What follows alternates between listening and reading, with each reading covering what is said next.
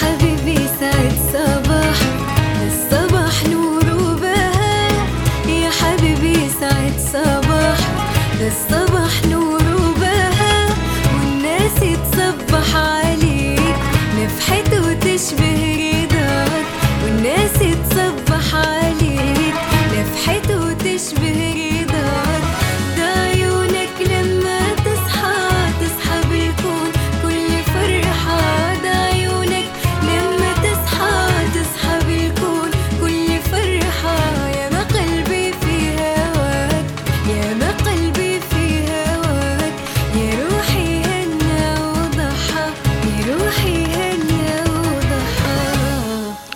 صباح الخير يا عدن.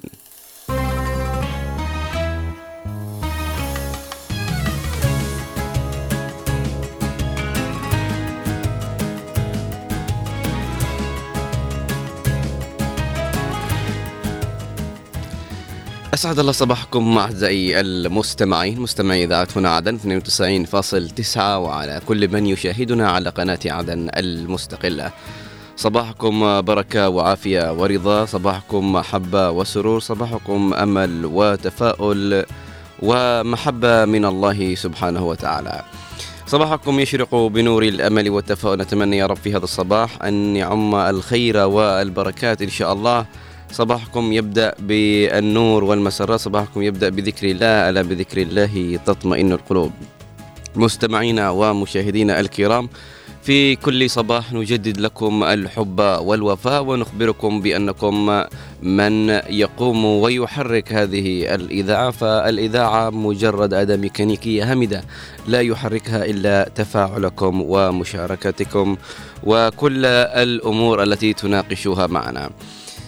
طبعا أعزائي المستمعين صباحكم بركة صباحكم ابتسامة منذ بداية الصباح صباحكم أمل آه، وتفاؤل إن شاء الله بأن الغد سيكون أفضل من اليوم إن شاء الله وأن اليوم أفضل من البارحة.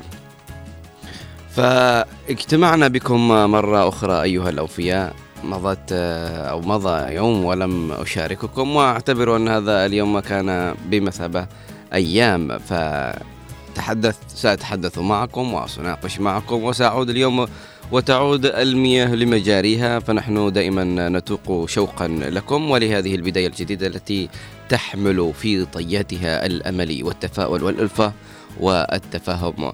ونشارككم الهموم ونخرجها إلى النور. نشارككم الأحزان ونحولها إلى الأفراح.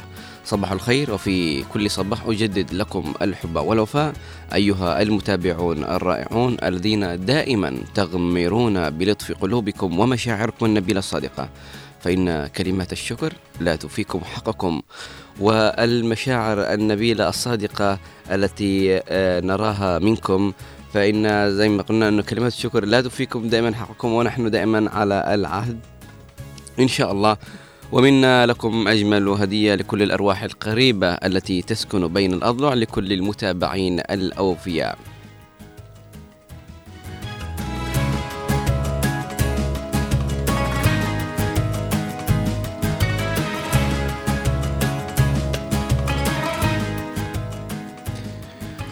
نجدد صباحنا معكم دائما أعزائي المتابعين أينما كنتم. نصبح على كل من يسمعنا وكل من يشاهدنا سواء كان يسمعنا عبر الإذاعة أو عبر تطبيق وموقع راديو جاردن أو عبر تطبيق اذاعه عدن أو من يشاهدنا عبر قناة عدن المستقلة. أو يشاهد البث المباشر في موقع قناة عدن المستقلة. صباح الخير على ربات البيوت وصباح الخير على رجال الأمن وصباح الخير على جنودنا البواسل المرابطين في الجبهات وصباح الخير على من هم متواجدين في القطاع. ونصبح كذلك على مخرجينا الرائعين المتواجدين في الكنترول المخرج الإذاعي نوار المدني والمخرج التلفزيوني أحمد محفوظ.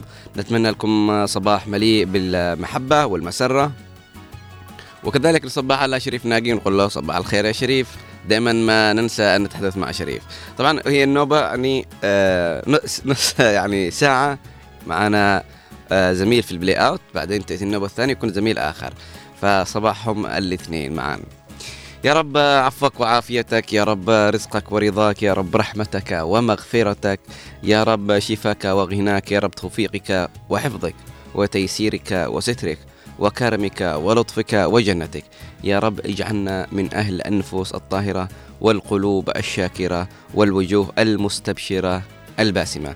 وارزقنا طيب المقام وحسن الختام إن شاء الله تعالى. أعزائي المتابعين في بداية هذا الصباح دائما ما اعتدنا أن نتحدث عن الرسائل الإيجابية أو المواقف الإيجابية التي دائما نتحدث بها معكم لكي نشارككم بعض المواقف التي لربما أحدثت وقعا في قلوبنا فأردنا أن نشاركها معكم. آه، في البارحة طبعا أعزائي المتابعين حدث موقف آه، لربما جميل وفي نفس الوقت يعني آه، ليس بجميل إنما الموضوع وما فيه إنه معي أخ صغير. طبعا أخي الصغير هو من الإنسان مدمن على إنه يذاكر 24 ساعة وما يمل ودائما يهتم بدراسته أكثر من أي شيء آخر.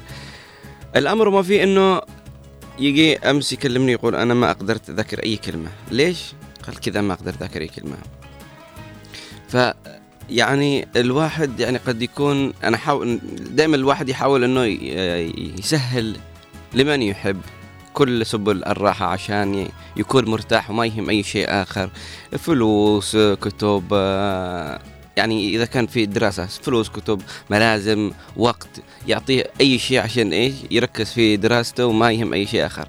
دائما الطلاب ما يعانوا هموم. ومعروف أن الطلاب دائما عندهم هموم كثيرة دائما الطالب يعني قد لا يهم بس دراسته يهم من فين بيجيب الفلوس هل مع فلوس حق بكرة هل الملازم اللي اشتراهم كافية آه، وكيف بي بيفهم هذا الدرس وهو يعني مثلا ما حضر. يعني دائما الطالب عنده هموم كثيرة جدا وأحيانا يهم أسرته إلى جانب هموم الدراسة. فشتان بين هم وهم ولكن جميعها هموم.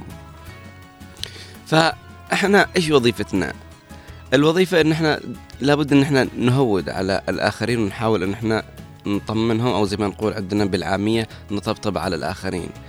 أحيانا آه، من حولنا يشعرون بأن الدنيا ضاقت بما رحبت لمجرد أنهم يعني مثلا ما فهموا درس بسيط يعني من أنا أتكلم عن إخوان أتكلم عن أخوات أتكلم عن أبناء مثلا. أو ناس نحبهم عندهم دراسات. وإحنا نتحدث بشكل خاص عن اللي يدرسوا هذه الأيام. ربنا يوفقهم ويعينهم سواء كانوا طلاب بجامعة أو طلاب مدارس. دائما الدراسة هي ما تأكل من عقولهم. فإحنا لابد إن إحنا نهود عليهم ونقول لهم إن كل شيء بخير ونحاول إن إحنا نخرجهم من الدائرة اللي هم فيها حتى يفصلوا شوية عن هذا العالم. فالامر اللي وصل لأخي إنه ما قدرش يفصل عن هذا العالم. فأنا إيش حاولت أسوي؟ حاولت ان قدر الإمكان أكلمه إنه ما فيش أي حاجة والدنيا بخير أخرج معه آه، نروح نتغدي نروح أي مكان ثاني نضحك. كذا الشخص يحاول إنه يفصل حبتين من الواقع اللي يعيش فيه عشان إيش؟ يرجع مرة ثانية يقول أوكي أنا غيرت آه، شوية من يومي. فاحنا لابد إن إحنا نحاول نكون معهم. يعني آه، مش شرط إن الطالب 24 ساعة يقرأ معناه إنه بيفهم كل شيء. بعضهم قد آه، يعني يكون طالب ذكي ولكن قد يجلس بالصفحة مثلا يذاكرها.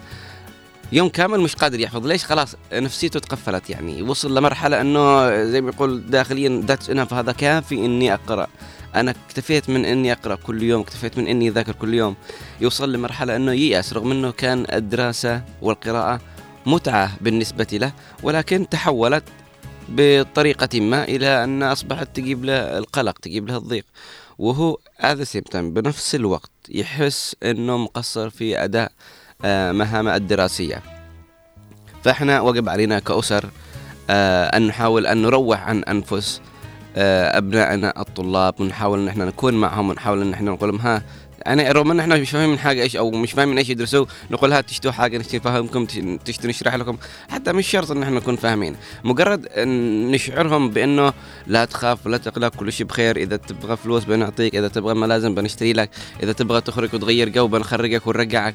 آه نحاول إن إحنا نكسر الروتين اللي اعتادوا عليه. بالنهاية آه المداومة على شيء تصبح مملة حتى وإن كانت من أجمل الأشياء بالنسبة لك حتى فترة الراحة. إذا أنت جلست شهر أو أسبوع نقول على الأقل مرتاح ما تسوي أي شغلانة بتحس بضيق وملل. ما فيش حاجة جديدة إنك تصحى من النوم ما في عندك أي حاجة تتفرج تلفزيون تتغدى تلعب وعلى هذا الروتين لمدة أسبوع كامل بتحس بضيق. حتى الراحة إحنا نكرهها، فالحياة ليش يقول لك الحياة بدون مشاكل أكبر مشكلة؟ لأن الحياة أو المشاكل هي آه، ملح الحياة. التي تحلي الحياة، ما نطعم الشيء الجميل إلا بعد ما نتعب. ودائما نكرر إنه لولا وجود المعنى لما وجد لل...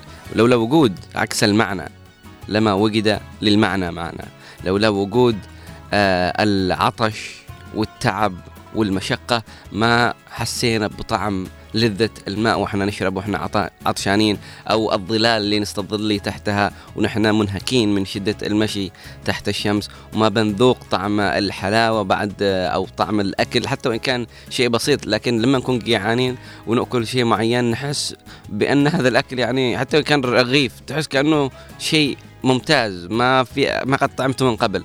فدائما الأشياء والمشاكل هي ملح الحياة ودائما لابد نعلم الآخرين إنه يقولوا الحمد لله على كل حال في كل وقت يحسوا إنه في الدنيا ضيقة عليهم أو إنهم مش بخير. نحسسهم ونقول لهم إنه لابد إنه يكون أمل بالله كبير آه، أملنا كبير بالله سبحانه وتعالى ونقول لهم كذلك إنه آه، هذه الأمور من الأشياء اللي ممكن تخلينا نشعر بالسعادة في هذه الحياة. فبعضهم يعني من كان يتوقع أن أصحاب الكهف أن ربي بينجيهم بمجرد نومة. يعني لطف الله وحب الله لا قد ينجيك بأشياء ما كنت تتوقع في يوم من الأيام. أصحاب الكهف هربوا من قوم ظالمين من ناس أرادوا أن يقتلوهم لأنهم مؤمنين بالله.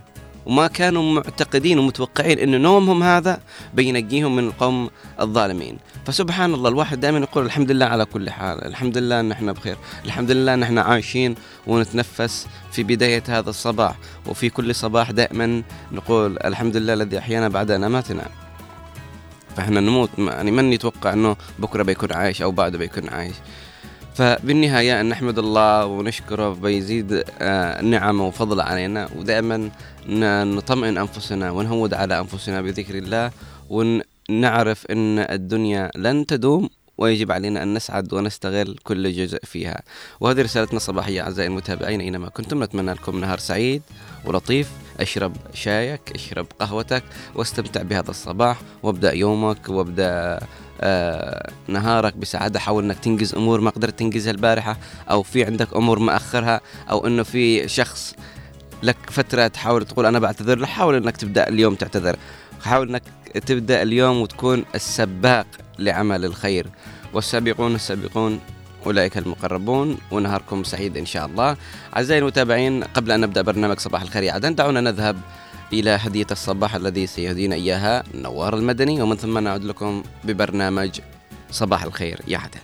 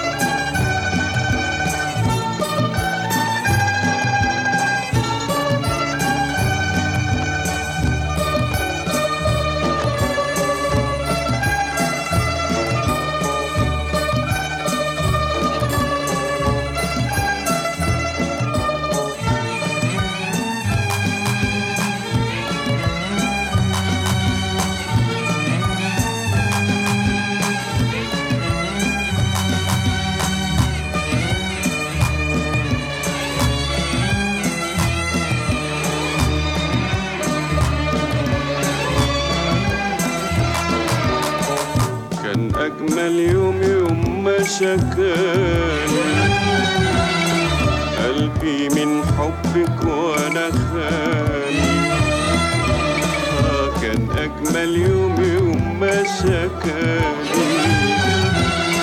قلبي من حبك وأنا خاني كان أجمل يوم يوم ما شكالي يوم ما شكالي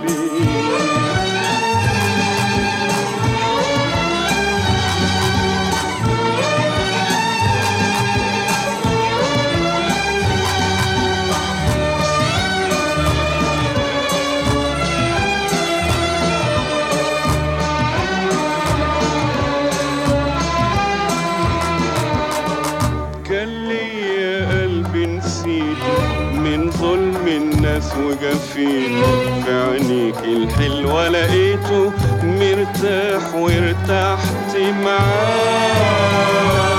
معاه كان ليا قلبي نسيت من ظلم الناس وجفين في عينيك الحلوة لقيته مرتاح وارتحت معاه كان أجمل يوم يوم ما شكالي قلبي من حبك وأنا خالي. آه كان أجمل يوم يوم ما شكالي قلبي من حبك وأنا خالي. كان أجمل يوم يوم ما شكالي يوم ما شكالي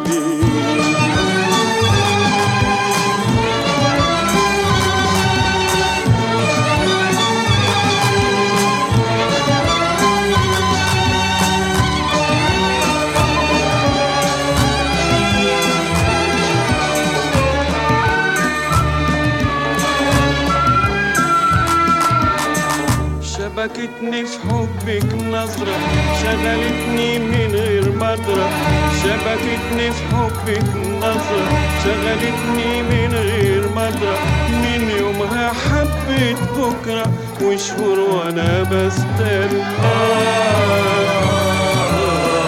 شبكتني في حبك نظرة شغلتني من غير مدرة من يومها حبيت بكرة وشهور وأنا بستنى؟ كان أجمل يوم يوم ما قلبي من حبك وأنا خالي. كان أجمل يوم يوم ما شكاني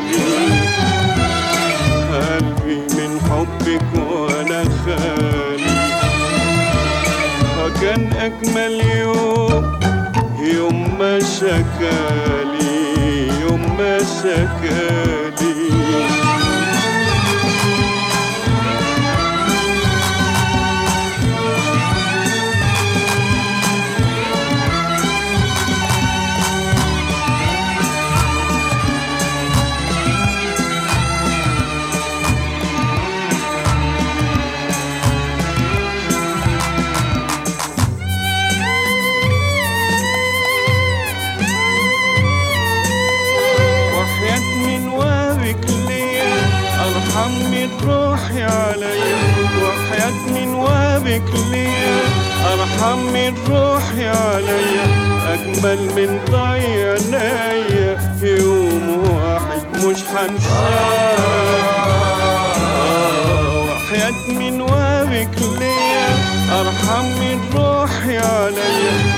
اجمل من ضيع عينيا يوم واحد مش هنساه كان أجمل يوم يوم ما شكالي قلبي من حبك وأنا خالي. آه كان أجمل يوم يوم ما شكالي يوم ما شكالي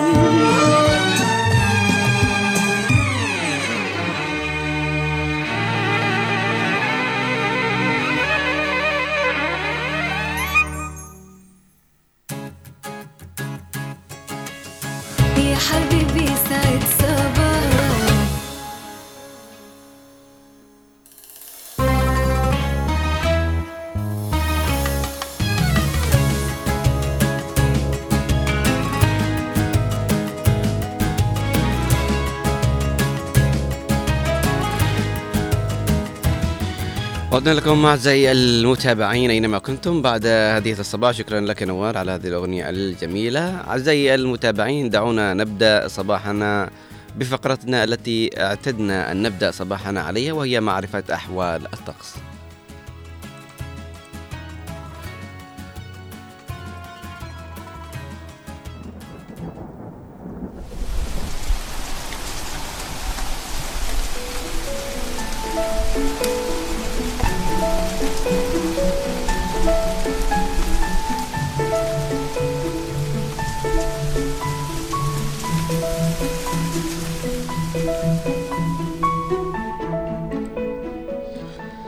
وإلى حالة الطقس المتوقع خلال ال 24 الساعة القادمة بمشيئة الله ونبدأ من لحج.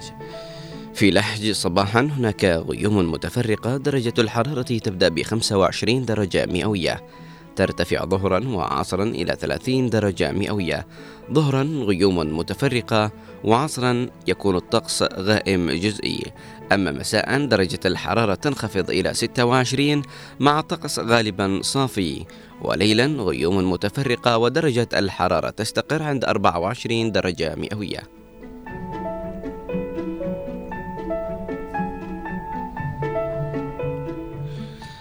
أما بالنسبة للطقس في أبين فأبين صباحا وظهرا وعصرا غيوم متفرقة مع اختلاف وتفاوت لدرجات الحرارة. فصباحا تبدأ درجة الحرارة ب 26 ترتفع ظهرا إلى 29 عصرا تنخفض إلى 28 ومساء درجة الحرارة تنخفض إلى 26 مع طقس غالبا صافي وليلا غيوم متفرقة ودرجة الحرارة تستقر عند 25 درجة مئوية.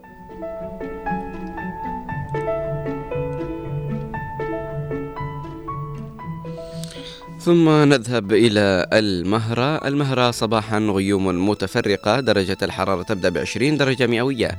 ترتفع ظهرا وعصرا إلى 29 والطقس ما بين غالبا صافي إلى صافي. ثم مساء تعود بالانخفاض إلى 21 مع غيوم متفرقة وليلا كذلك غيوم متفرقة ودرجة الحرارة تستقر عند 16 درجة مئوية.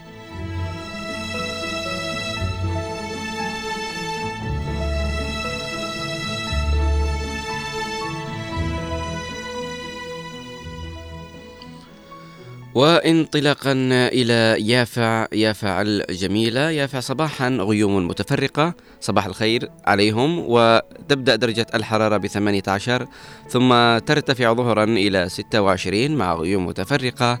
عصرا سيكون الطقس غالبا صافي ودرجة الحرارة 25 تنخفض مساء إلى 19 مع غيوم متفرقة.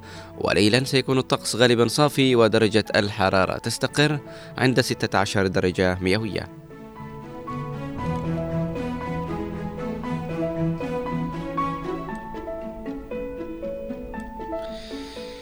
أما بالنسبة للطقس في شبوة شبوة صباحا غيوم متفرقة درجة الحرارة تبدأ ب 20 درجة مئوية ثم ترتفع ظهرا إلى 28 مع غيوم متفرقة.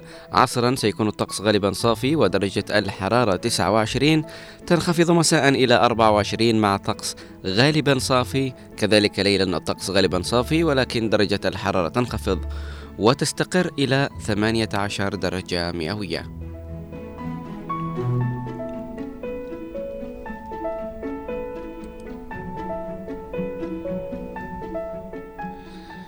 وانتقالا إلى الضالع. الضالع صباحا غيوم متفرقة. درجة الحرارة تبدأ ب 17 درجة مئوية.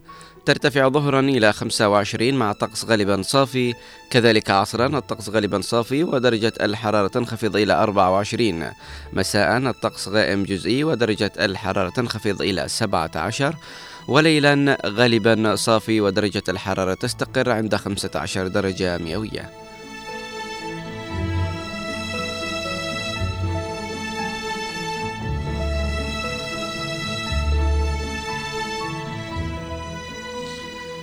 وانتقالا إلى حضرموت. حضرموت صباحا غيوم متفرقة. درجة الحرارة تبدأ ب 23 درجة مئوية.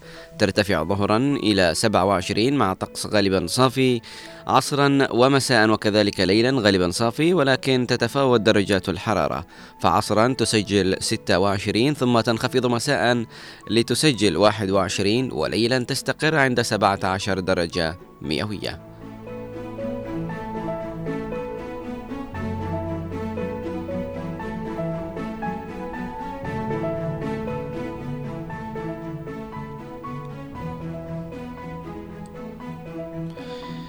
ودعونا نبحر إلى سقطرى لنتعرف عن الأجواء فيها لهذا اليوم. سقطرى صباحا غيوم متفرقة درجة الحرارة تبدأ ب 21 درجة مئوية ترتفع ظهرا وعصرا إلى 24 ظهرا غائم جزئي وعصرا غالبا غائم. أما مساء سيكون الطقس غائم جزئي ودرجة الحرارة تنخفض إلى 21 وليلا غائم جزئي كذلك ودرجة الحرارة تستقر عند 19 درجة مئوية.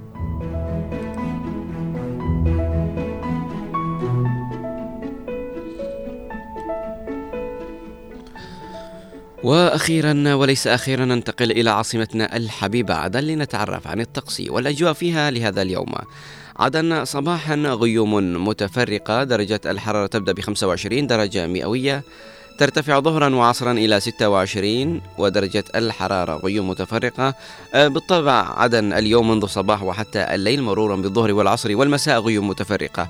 ولكن درجة الحرارة تختلف آه، بدرجة واحدة. فظهرا وعصرا 26 مساء وليلا 25 درجة.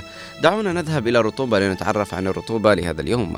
الرطوبة صباحا 69% ظهرا 66% وعصرا 65% أما مساء نسبة الرطوبة 71% وليلا نسبة الرطوبة 73% إلى هنا أعزائي المتابعين أينما كنتم نكون قرأنا على مسامعكم أحوال ونشرة الطقس في هذا الصباح.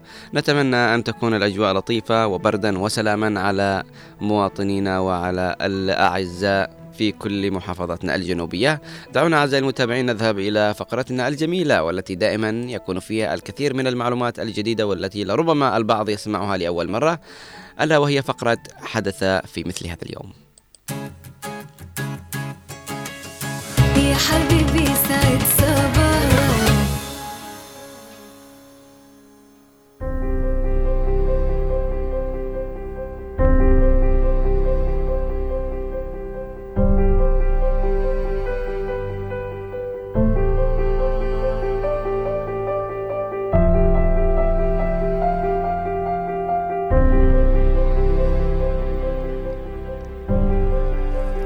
في مثل هذا اليوم في الثالث والعشرين من يناير.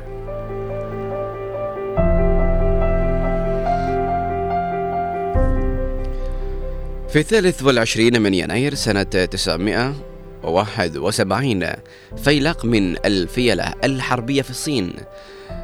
تهزم أو تهزم في مملكة شمال هان الصينية من قبل قوات أسرة سونغ الحاكمة بواسطة القوس المستعرض.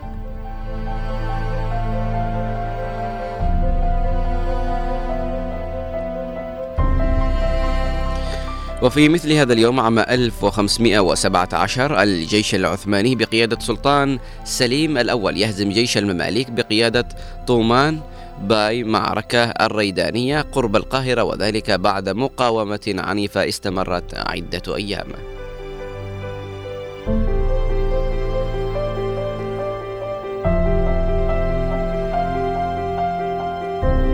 وفي عام 1556 زلزال شانشي يضرب الصين مخلفا أكبر عدد من الخسائر البشرية في التاريخ والتي قدر بحوالي 830 ألف قتيل وهو أحد أكثر زلزالا مدمرا في العالم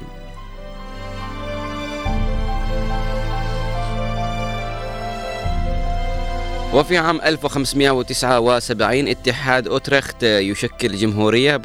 آه، بروستنتانية في هولندا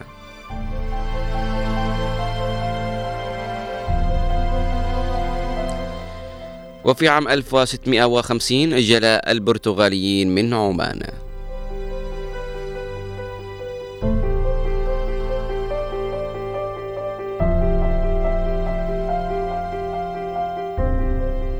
وفي مثل هذا اليوم عام 1793 روسيا وبروسيا تقسمان بولندا.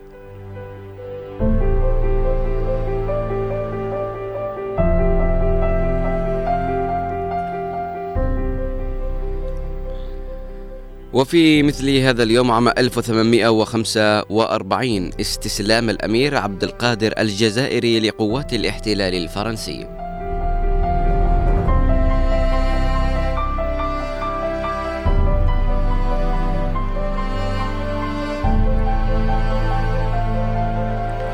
وفي عام 1913 مجموعة من أعضاء الاتحاد والترقي يقتحمون الباب العالي مقر الصدارة العظمى العثمانية. ويرغمون السلطان العثماني محمد رشاد على تعيين محمود شوكت باشا صدرا أعظما وناظرا للداخلية.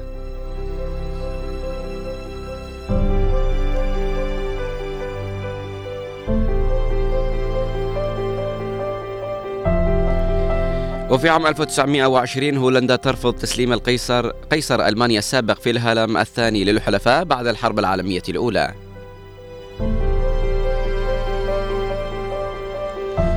وفي عام 1943 القوات البريطانية تستولي على طرابلس في ليبيا وذلك أثناء الحرب العالمية الثانية.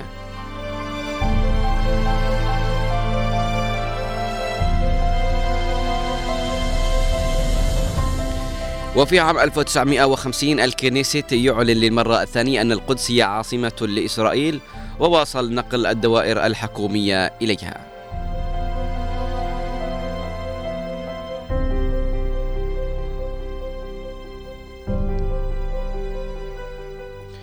وفي عام 1969 وفي مثل هذا اليوم القاهرة تحتفل بألفيتها واعتبر افتتاح أول معرض الكتاب الدولي بداية الاحتفال بالألفية.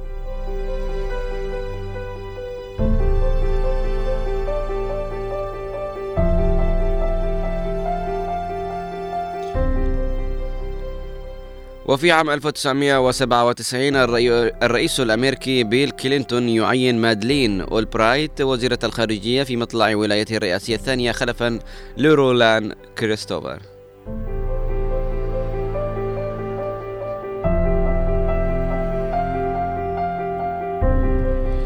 وفي عام 2007 المعارضة اللبنانية تغلق الطرق المؤدية للعاصمة بيروت ومطار رفيق الحريري الدولي للضغط على الحكومة كي تستقيل.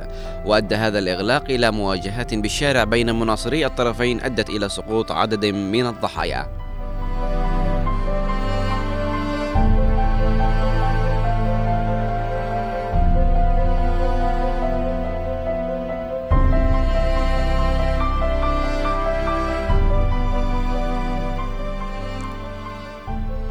وفي عام 2015 وفاة الملك السعودي عبد الله بن عبد العزيز آل سعود. وأيضا في نفس هذا اليوم وفي نفس السنة مبايعة الأمير سلمان بن محمد بن عبد العزيز آل سعود ملكا ملكا للمملكة العربية السعودية والأمير آه، مقرب مقرن مقرن بن عبد العزيز آل سعود وليا للعهد والأمير محمد بن نايف بن عبد العزيز آل سعود وليا لولي العهد.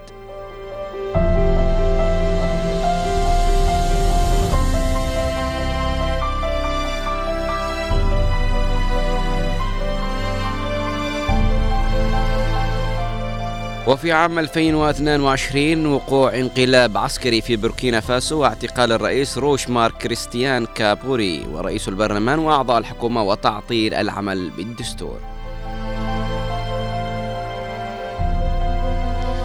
ومن مواليد هذا اليوم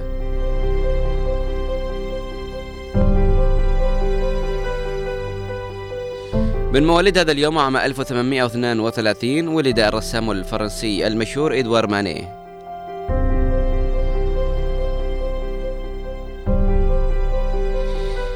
وفي عام 1807 أو 76 ولد الفقيه والمؤرخ والأديب والشاعر العراقي محمد طاهر السماوي.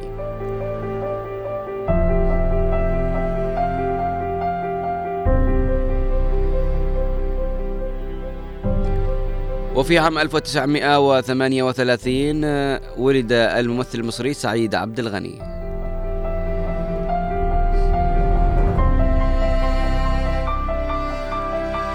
وفي عام 1949 ولد الممثل المصري أحمد راتب. وفي عام 1955 ولدت الممثلة السورية صباح الجزائري.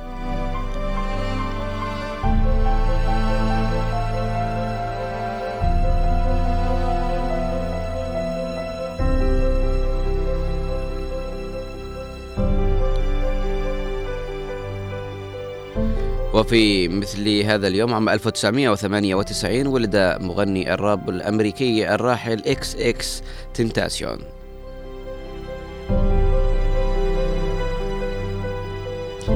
ومن وفيات هذا اليوم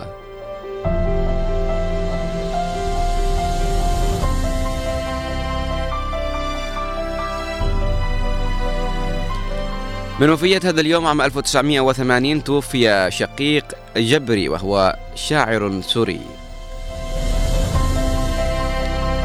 وفي عام 1989 توفي الرسام الإسباني الشهير سلفادور دالي.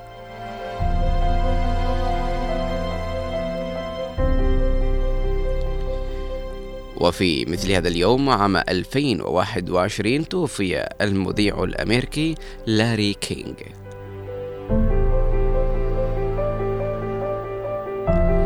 ومن الأعياد والمناسبات لمثل هذا اليوم. يوم البريد الإلكتروني في اليابان. إلى هنا أعزائي المتابعين أعتقد انتهينا من فقرتنا الجميلة وتعرفنا عن أعياد ومناسبات ووفيات ومواليد. نعم يا نوار في اليابان هناك أعياد لأي شيء. آه ومن الأحداث التي حدثت في مثل هذا اليوم من آه قرون مختلفة ومن أزمنة مختلفة. إذا أعزائي المتابعين أينما كنتم بعد أن أنهينا هذه الفقرة الجميلة. دعونا نذهب ونطوف في المواقع والصحف الإخبارية لنتعرف عن المستجدات في الساحة الجنوبية وكذلك إذا كان هناك عالمية في فقرة حلو الأخبار. يا حبيبي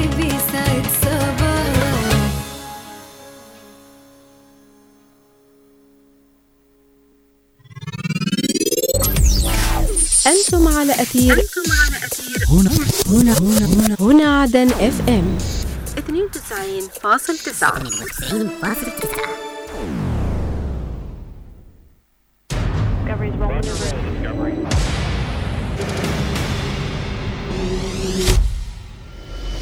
نقرأ ما تتناوله الصحافة والمواقع الإخبارية المحلية والعربية من أخبار ومقالات سياسية واجتماعية وثقافية ورياضية. لا تتفرقوا على الشعب هذا ذليتوا. لا تذلوا شعب عظيم. أنا على هذا الوضع أنشق على ثلاثة إيتام ثلاثة إيتام. تعال. لا إمكانية معانا لا راتب زي ما الدولة لا أسعار. عبرت تنفيذية انتقال العاصمة عدن. عقدت هيئة المرأة. وصلت ميليشيا الحوثي الإرهابية قصفا عشوائيا. نهبط الآن سويا ضمن النشرة إلى الملف الرياضي. كنترول وكرة يا الله! والهدف الأول! انفجار جماهيري نواكب فيها كل المستجدات وننقلها لكم في برنامج زاوية الصحافة. زاوية الصحافة من السبت للخميس الثاني عشر والنصف ظهرا. جولة إخبارية على هنا عدن إف إم.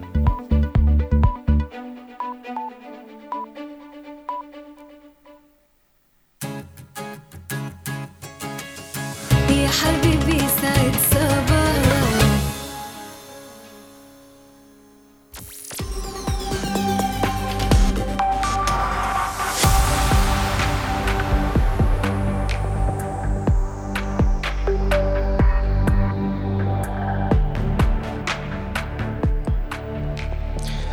أهلا وسهلا بكم أعزائي المتابعين اينما كنتم إلى فقرتنا الإخبارية فقرة حلوة الأخبار التي نأخذ بعض الأخبار الإيجابية من عدة صحف ومواقع إلكترونية. وبداية نزور الموقع الرسمي للمجلس الانتقالي الجنوبي وبدءا من بند أخبار الجنوب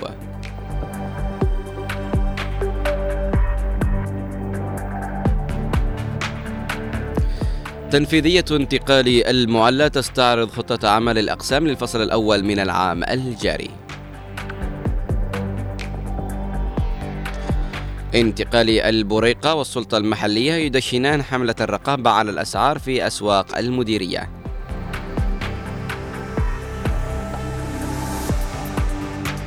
رئيس تنفيذية انتقال لاحج يطمئن على صحة عضو المجلس الاستشاري حسن يافعي.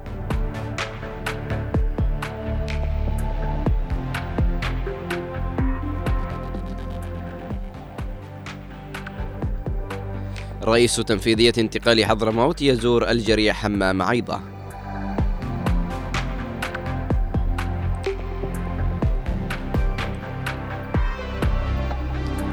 وانتقالا إلى موقع وصحيفة 4 مايو نقرأ لكم. ورشة عمل لتقييم مستوى تنفيذ المشاريع الخدمية والتنموية بمديرية دار سعد.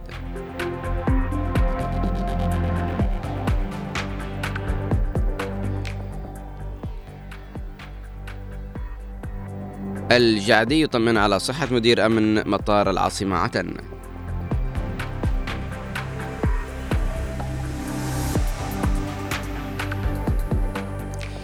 بحضور المحافظ وقائد المحور واللواء السادس دعم وإسناد إدارة أمن محافظة أبين تدشين العام التدريبي الجديد 2024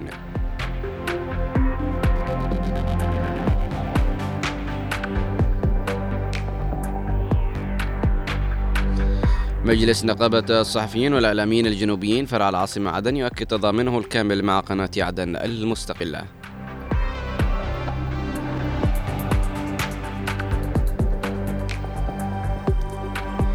مشروع استثماري بقيمة 35 مليون دولار بالعاصمة عدن. إتلاف مواد غذائية منتهية الصلاح الصلاحية في ميفعة.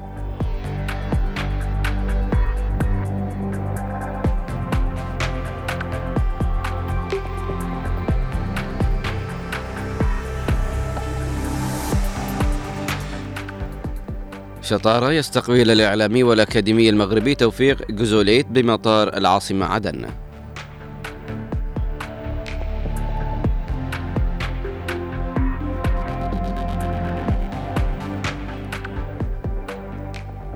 ومن عدن تايم إلى آه، بند أخبار المحافظات نقرأ لكم. تدشين توزيع الحقيبة المدرسية والكفالات النقدية ل 1300 يتيم ويتيمة في ثمان محافظات. تدشين برنامج نوعي لرفع قدرات الموجهين في لحج افتتاح أقسام جديدة في مستشفى أحور الريفي بأبين. إغاثة سعودية لأهالي سيئون. انتقال موديا يكثف أنشطته لإحداث نقلة نوعية في أداء عمل المجلس. وبصمة إماراتية تعزز صحة تعزز الصحة في حضرموت خلال لقاء رئيس محكمة ونيابة استئناف الضالع ومدير الأمن رئيس مجلس القضاء يشدد على سرعة البت في قضايا الناس وتنفيذ الأحكام الباتة والنهائية. 350 صيادا يتدربون على صيانة المحركات وجودة المنتج السمكي. تحديث بيانات المستفيدين من مساعدات برنامج الغذاء العالمي في شبوة.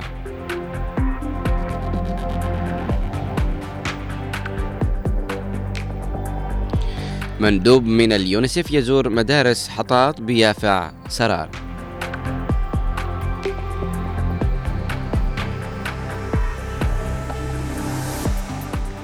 وفي شبوة تسليم مرتبات موظفي الدول لشهر ديسمبر خلال يومين.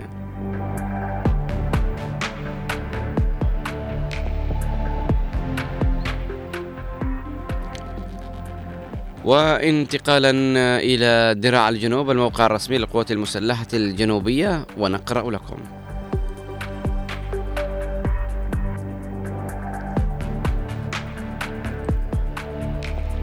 قوات الحزام الأمني تضبط أكبر أحد مروجي المخدرات في منطقة الخساف بالعاصمة عدن.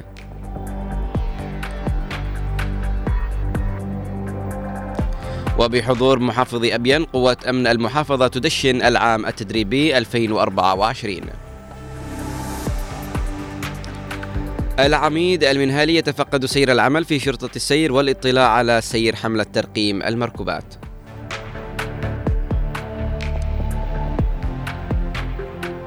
إلى هنا أعزائي المتابعين أينما كنتم نكون انتهينا من فقرتنا هذه وهي فقرة حلو الأخبار وأخذنا بعض الأخبار الإيجابية من عدة صحف ومواقع إلكترونية. وطفنا وزرنا فيها وأخذنا الأخبار الإيجابية سواء بالجانب الخدمي أو بالجانب العسكري وكذلك الجانب الأمني. ونشكر الجهود المتواصلة لكل القيادات المتواجدة في كافة محافظاتنا الجنوبية التي تحاول قدر الإمكان أن تبث الأمن والسلام وتحاول أن تسخر وقتها وجهدها وعملها. لأجل المواطنين. شكرا لهم ونتمنى لهم الا يقفوا هنا وأن يستمروا في عملهم الذي وكلوا به ويكونوا قد الأهلية. أعزائي المتابعين نذهب إلى فقرة بريد اليوم ومعنا من بريد اليوم آه، زميلنا الرائع عبد الله الضبي. فلنذهب إلى أبيان ونقول صباح الخير عبد الله أسعد الله صباحكم. بكل خير زميلي غير وعلى المستمعين في اذاعه عدن. ويسعد صباحكم هذا الصباح الجميل صباحك سعيد ورائع وفيه الكثير من الخير والبركة إن شاء الله. زميلي عبد الله الضبي أطلعنا عن الأجواء في أبيان ومن ثم أطلعنا عن المستجدات في أبيان. آه نعم. آه، بالنسبة للأجواء الأجواء معتدلة في محافظة ابين وتختلف طبعا من مديريه إلى أخرى. آه، هناك هناك مديريات آه، مرتفعة ومديريات عاليه آه، لكن الأجواء جميلة جدا آه، بهذا الصباح. آه، بالنسبة لل- للمستجدات في محافظة ابين آه، طبعا آه، شهدت آه، عاصمة المحافظة يوم أمس آه، عرض عسكري لقوات آه، الأمن العام بحضور قائد محور ابين المتالي رئيس المستشار الطوبي كذلك قائد الحزام الامني وقائد وقاده الوحدات العسكرية الأخرى. آه هذا العرض العسكري يأتي تشييدا للعام التدريبي آه 2024 آه كمان هناك آه غيمة عدد من الفعاليات التي تنظمها طبعا آه منسقية الجامعة آه جامعة أبين آه يتم من خلالها صقل الكثير من المواهب للطلاب. بالنسبة لل- للجانب الخدماتي في محافظة أبين طبعا يعاني المواطنون معاناة كبيرة كما يعرف ال- الجميع في كافة المحافظات. كذا طبعا انقطاع المرتبات وغيرها. هناك أضرار طبعا نفذتها ال- المعلمين في عاصمة المحافظة زنجبار وفي مديرية خنبر إضراب آه اليوم الثالث على التوالي. آه طبعا هذا الإضراب آه يأتي آه يأتي نتيجة عدم صرف مرتبات المواطنين شهر ديسمبر من العام الماضي والمطالبين كذلك بالعلاوات وغيرها. آه نتمنى التوفيق ونتمنى إن الحال يتحسن عبد الله ضبي حاب أني أسألك هل يتم زراعة البصل في أبين؟ آه نعم هناك آه زراعة البصل بكميات كبيرة آه في الدلتا. وبدأ الحصاد طبعا لهذا المحصول. آه المواطنين يطالبون مثل ما أسلفنا من سابق يطالبون بأن يتم بيع هذا ال- ال- البصل أو المنتوج في المحافظه والمحافظات الجنوب بشكل عام. آه، وفيما بعد يتم تص- تصديره. آه، حتى يكتفي اكتفاء ذاتي طبعا المواطنين. آه، خوفا أن ال- المواطن من أن يتم تصدير هذه الكميات الكبيرة من ال- البصل إلى الخارج. ويتم آه، ويعاني المواطن من الارتفاع في الداخل. صحيح لأن سمعت أخبار إنه هناك ارتفاع بأسعار البصل في الأسواق المحلية وشيء جميل أن المواطنين في أبيان آه، آه، منعوا من تصديره إلى الخارج حتى يكتفي الأسواق المحلية. هذه من الأشياء الجميلة. آه، شكرا لك عبد الله الضبي على هذه المعلومات. نتمنى لك نهار سعيد وفي أمان الله. في أمان الله. أعزائي المتابعين طبعا أنا كنت أقرأ في آه، رسالة وصلتني من المهندس آه، أكرم سعيد آه، يحيى محمد يحيى. هو دائما ما يرسل لنا أخبار وأسعار الخضروات والفواكه وأسعار المواشي أرسل لنا رسالة فيها سعر البصل. طبعا سعر البصل كان مرتفع وصل أعتقد إلى البصل الأحمر 24 كيلو جرام في الشوالة وصل سعره إلى 31000 إلى 31500 ريال. وهذا سعر يعني مرتفع للغاية. فإن شاء الله الأسواق المحلية تكتفي ويت يعني بالأصح بالنهاية إحنا ما بنصدر إلا بعد أن نكتفي ذاتيا. أما أن إحنا نأخذه direct إلى الخارج هذه مشكلة. يعني لابد يكون في تنظيم من آه ال- ال- السلطات اللي تكون هي ماسكة ذا إنه يصدروا المنتجات إلى الخارج. لا. أول مرة تشوف هلا الأسواق المحلية فيها هذه المنتجات فيها هذه ال- الفواكه فيها هذه الخضروات ومن ثم تحاول أن تصدرها إلى الخارج. أما ان إحنا طوالي أول ما نحصد ال- ال- الخضروات الفواكه نقوم بتصديرها إلى الخارج وفي الخارج يكون الأسعار آه، مش مرتفعة زي ما عندنا. يعني قد يكون بالخارج سعرها أرخص مما أن نحن نشتريها الآن. فهي مشكلة. لابد أن الخضروات والفواكه بشكل أساسي وبشكل كبير اكتفاء الأسواق المحلية ثم إذا أردنا أن نصدرها للخارج آه، ما في أي مشكلة. فيعني كان قبل فترة مش بس مشكلة البصل مرتفع كان هناك مشكلة الطماطم ارتفاع أسعارها مشكلة البطاط ترتفع أسعارها فلا بد أن يكون هناك تنظيم بأن لا يتم بيع وتصدير الخضروات والفواكه أو المواشي حتى يكتفي الأسواق المحلية ومن ثم نصدرها. آه، أعزائي المتابعين آه، الآن وعبر الهواء مباشرة نذهب إلى فقرتنا الري- الرياضية وقبل أن نذهب نقول صباح الخير كابتن صباح الوردة والفل طبعا غيث نوار المدني أحمد محفوظ الأحبة في عدن صباحك عافية وبركة ورضا إن شاء الله. نوار دعنا نذهب إلى فقرتنا الرياضية.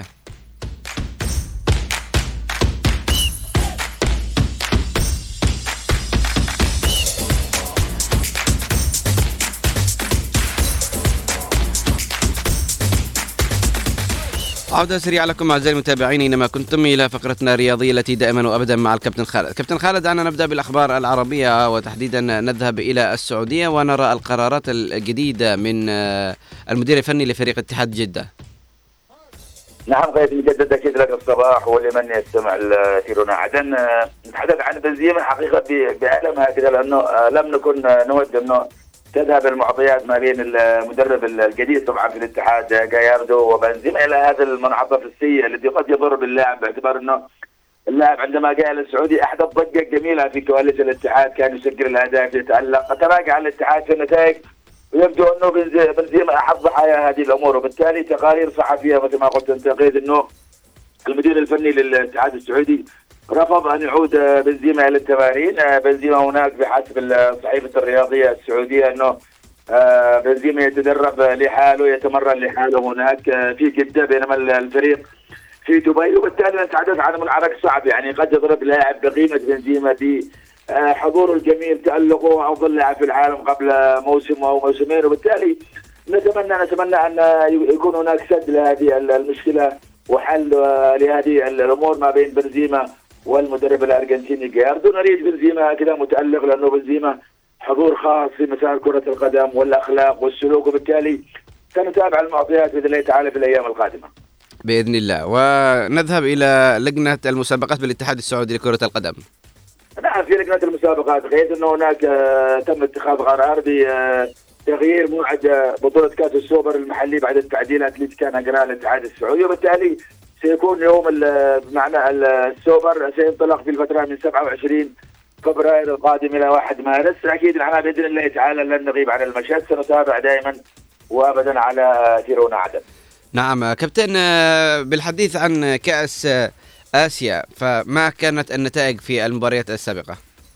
طبعا في كأس آسيا أول منتخب عربي طبعا يودع البطولة رسميا هو منتخب لبنان باعتبار أنه أمس خسر أمام المنتخب طاجيكستان آه، بهدفين آه، لهدف. كان بإمكان الفريق المنتخب اللبناني الاستفادة طبعا آه، من فوز قطر على الصين. لكن في الأخير تاهلت طاجيكستان مع ال- المنتخب قطر. منتخب قطر أيضا امس فاز بالعلامة الكاملة تسع نقاط تأهل إلى الدور القادم أكيد معطيات كثيرة محملة ببطولة آسيا سنتابع أنا وأنت قيس بإذن الله تعالى في كل صباح.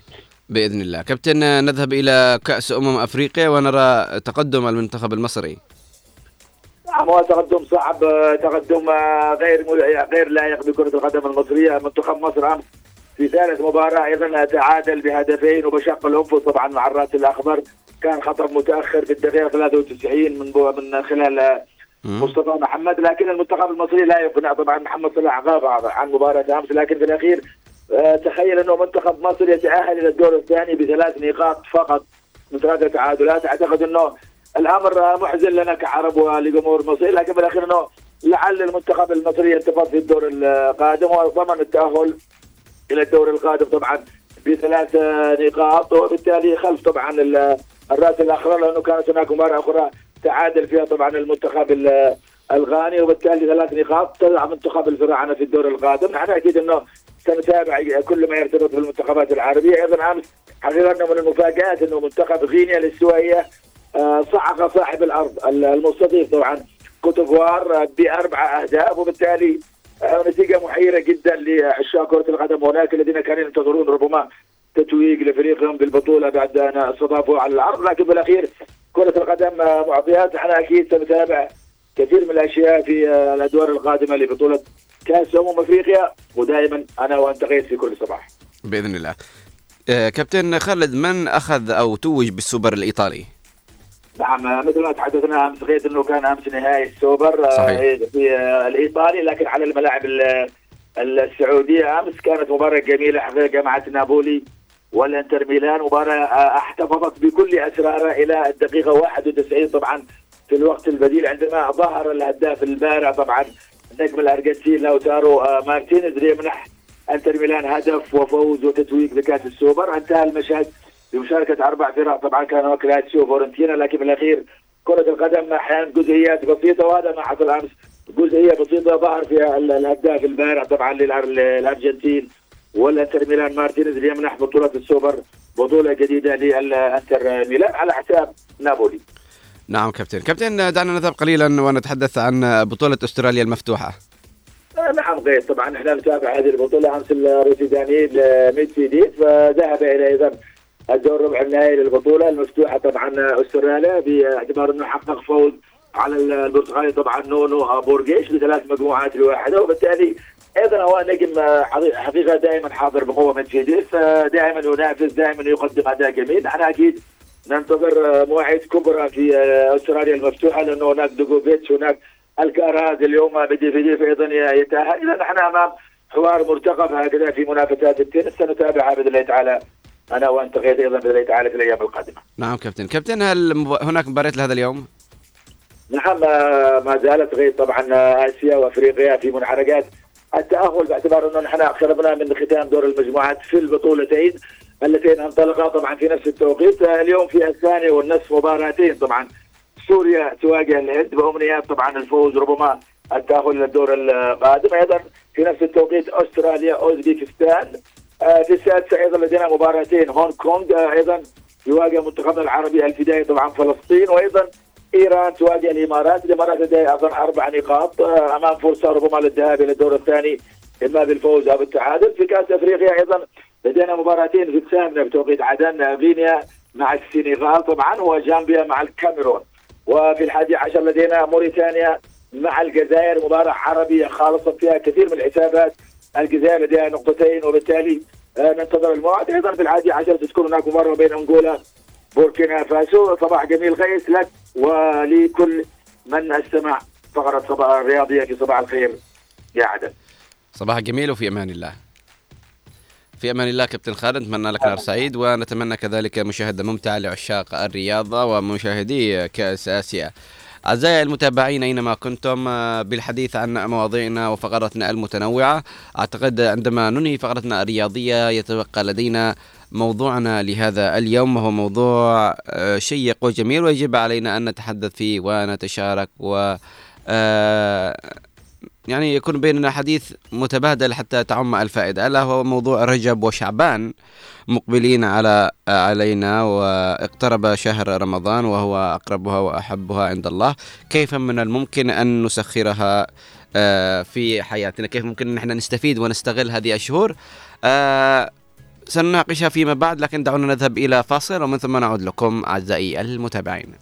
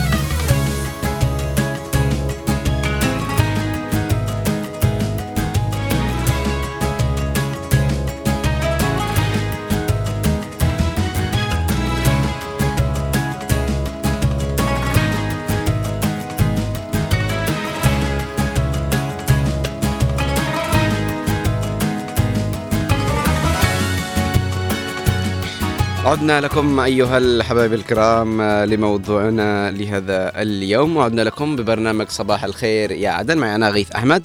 طبعا أعزائي الكرام آه، نقرأ الرسائل الصباحية التي وصلتنا حتى يعني لا ينزعجوا البعض. شكرا لك يا إبراهيم العطري وشكرا لك عبود بن حاتم الصلاحي. يقول وتبقى الأماني ما, عش ما عشنا معلقة حتى وإن أبطأت يأتي بها الله. إن الكلمات بوح الخاطر والصدى الوجدان إنها تعبر عن المشاعر والأحساس التي آه، تتأجح بداخلنا أو تتأجج بداخلنا. شكرا لك يا آه، عبود بن حاتم. وصباح الخير عليك يا الطفاء أحمد من طور البحر صباح الورد والياسمين عليك. وصباح الخير على مش مكتوب اسمها للأسف. طيب أم قاسم صباح الخير عليك. تقول أم قاسم يا صباح الخير والعافية والعلم والتعليم والتوفيق والمثابرة والمستقبل. اليوم إن شاء الله يوم راحة البال والنشاط والتفاؤل بكل جديد. حلو إن شاء الله. ربي يحفظك يا غيث ويحفظك إن شاء الله. وتحياتي تقول كل الطاقم والمستمعين. آه وهم يسمعوك إن شاء الله. شكرا كذلك لك يا أم عبد الله. تقول السلام عليكم. صباح الخير والعافية. اللهم سخرنا للخير وسخر الخير لنا.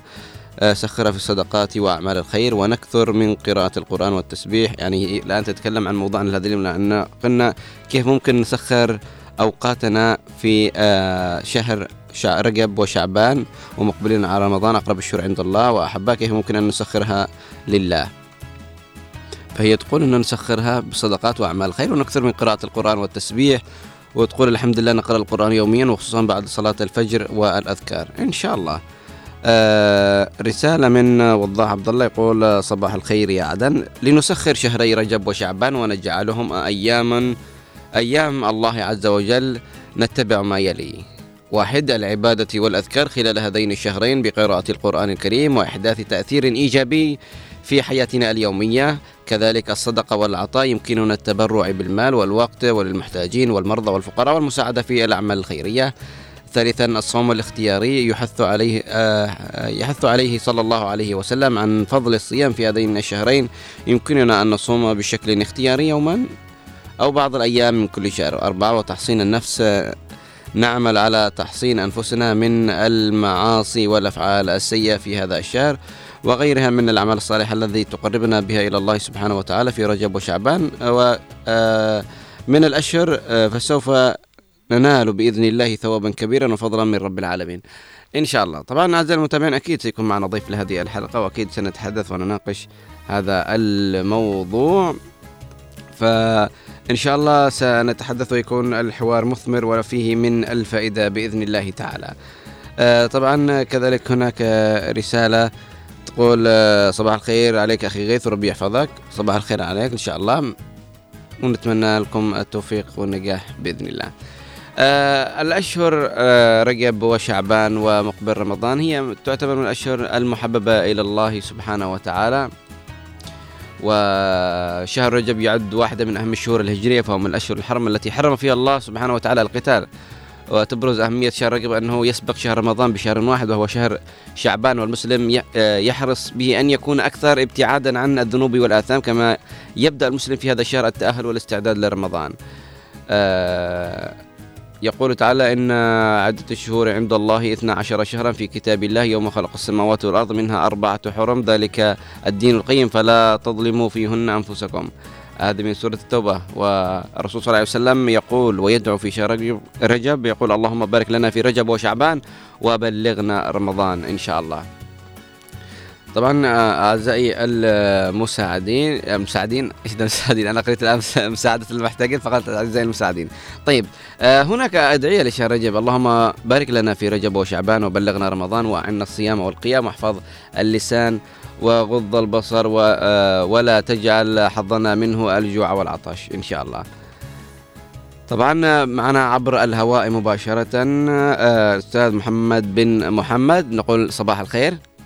السلام عليكم. وعليكم السلام ورحمة الله تعالى وبركاته. أتمنى تكون بخير وبصحة وعافية إن شاء الله. الله يكرمكم يا أستاذ ويبارك فيكم إن شاء الله. يا مرحبا بكم. أهلا وسهلا فيك في إذاعتنا إذاعة هنا عدن اف ام 92.9 طبعا أستاذي اليوم حابين نتكلم عن شهر رجب وكذلك شهر شعبان. طالما إحنا قربنا على رمضان فإحنا عايزين الناس تعرف وتعي وتفهم ما آه، الفوائد وما هي ال- الأجور التي ممكن أن نلاقيها في هذه الأشهر وما آه، سبب اختلافه عن باقي الأشهر الأخرى. حفظكم الله وبارك الله فيكم. طبعا هذه الأشهر كلها هي عبارة عن أشهر معظمة عند الله تعالى. نعم. ورجب وشعبان هو كالمفاتيح لدخول رمضان. فمن أحسن فيما بينه وبين الله في رجب وشعبان وفق بعون الله تعالى للإحسان في رمضان. ورجب بالخصوص من الأشهر الحرم الم- المباركة. قال النبي عليه الصلاة والسلام إن الزمان قد استدار كهيئته يوم خلق الله السماوات والأرض السنة اثنا عشر شهرا منها أربعة حرم. ذو القعدة وذو الحجة والمحرم ورجب مضر الذي بين جمادى وشعبان. طبعا رجب سمي رجب مضر لأن قبيلة مضر قبل الإسلام. كانت أشد القبائل وأكثر القبائل اعتناء به وتعظيما له. تخيل يا سيدي الفاضل أن الجاهلية قبل الإسلام. كانوا إذا دخلت هذه الأشهر الحرم يتوقفون عن القتال ويعيدون إحياء مفهوم السلام في الأرض فيفتحون الأسواق وي- ويعيدون السلام للتجارة. وتجد الإنسان يتمشى أمام قاتل أبيه ولا يجرؤ هذا القاتل أن آه هذا المظلوم أن يأخذ حقه في الشهر الحرام تعظيما لهذه الأشهر الحرم. فرجب كما أسلفت كان النبي إذا دخل قال اللهم بارك لنا في رجب وشعبان وبلغنا رمضان. دلالة على أن هذه الأشهر مترابطة كلها. صحيح. فالإحسان فيها والعمل الصالح يدفع الإنسان إلى أن يحسن فيما بينه وبين الله تبارك وتعالى في شهر رمضان. ورجب من الأشهر الحرم التي حث النبي فيها على الصيام. جاء إليه رجل عليه الصلاة والسلام. فرآه في حالة جميلة ثم ذهب فعاد بعد سنة ورآه وقد نحل وتغيرت حاله. قال له يا رسول الله تعرفني؟ قال له ما أعرفك. قال له أنا الباهلي الذي جئتك العام الأول. قال فما غيرك وقد كنت حسن الهيئة. بعض الناس إذا تدينوا يعني شدوا في التدين وأرهقوا أنفسهم فالنبي يعطي هنا ملمح. قال له فما غيرك؟ قال يا رسول الله ما أكلت طعاما منذ فارقتك إلا بليل. يعني واصل وأنا صايم لما عذبت نفسك؟ صم شهر الصبر يعني رمضان ويوما من كل شهر. قال يا رسول الله زدني قوي. قال صم يومين. قال يا رسول الله زدني. قال صم ثلاثة أيام من كل شهر. قال يا رسول الله زدني. قال صم من الحرم واترك صم من الأشهر الحرم واترك ما تعبر الشهر كله صيام. تصوم وتفطر تصوم وتفطر عشان برضو للجسد على الإنسان حق. صحيح. هذا فيما يتعلق برجب والأشهر الحرم. مم. بعد رجب شهر شعبان. وشهر شعبان من أشهر الغفلة كما سماه النبي يغفل عنه الناس. قالوا له يا رسول الله رأيناك تصوم من شعبان؟ يعني رأيناك تصوم من شعبان ما لا تصوم من غيره. يعني في شعبان أنت كثير الصيام. قال نعم. ذلك شهر يغفل الناس عنه بين رجب ورمضان. رجب معظم ورمضان معظم شهر الصيام والقرآن ولو بهجة. فشعبان مسكين في الوسط ما حد يدريه فالنبي أشار إلى هذا الملمح. قال شعبان هذا شهر يغفل عنه الناس بين رجب وبين رمضان يعني بين حرمة رجب وحرمة رمضان. وهو شهر ترفع فيه الأعمال إلى رب العالمين فأحب أن يرفع عملي وأنا صائم. كان النبي عليه الصلاة والسلام يكثر من الصيام في شهر شعبان. سيدة عائشة قالت وما رأيتك استكملت صيام شهر قط إلا شهر رمضان وما رأيتك في شهر أكثر منه صياما إلا في شعبان. فشعبان من الأشهر المباركة المعظمة الذي تقترب فيه نسائم رمضان وتتهيأ فيه القلوب والأرواح لاستقبال شهر رمضان. فالله يوفقنا وإياكم لعمران هذه الأشهر بما يحبه ويرضاه ويجعلنا من المتهيئين حقيقة لدخول شهر رمضان. أستاذ محمد بالحديث عن الحديث اللي رواه أحمد أنه عندما أتى رجل الرسول صلى الله عليه وسلم ثم انطلق فأتى بعد سنة وقال يعني ما عرفتني يا رسول الله قال له من أنت؟ الشاهد منه أنه بعد أن نحل يعني مش شرط إنك يبان إنه إن نحلت يعني بعضهم لا ياخذوا من صيامهم إلا زي ما قلنا إنه الجوع والعطش لا أكثر ولا أقل. فنلاحظ كثير يعني حتى رمضان عندما يصوم رمضان لا ياخذوا من صدقة أو حسنة الا الجوع والعطش لا أكثر ولا أقل فقط يقوى على أنفسهم ويكذبوا على الآخرين.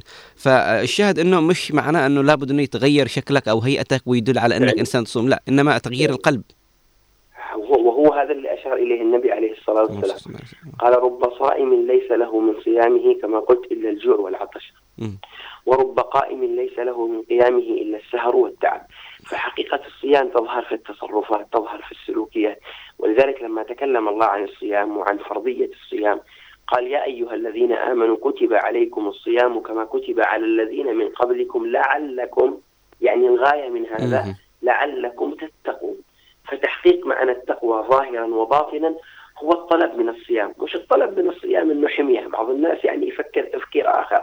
يقول لك هذا رمضان حمية. ما اختلفناش هو حمية. وهو به يعني صلاح للجسد وصلاح للروح. لكن الأهم من ذلك أن ترى آثار العبادة على الإنسان أثناءها وبعد اتمام العبادة. هذا هو الغرض الأصلي. بن- بالنهاية يعني هو الغرض من الصيام أنه عندما نصوم هو نتقرب إلى الله سبحانه وتعالى. إضافة إلى ذلك إحنا نستفيد من الصيام أن إحنا قد نصبر تعلمنا الصبر تعلمنا الحكمة تعلمنا أن إحنا لا ما ما نعصب بسرعة.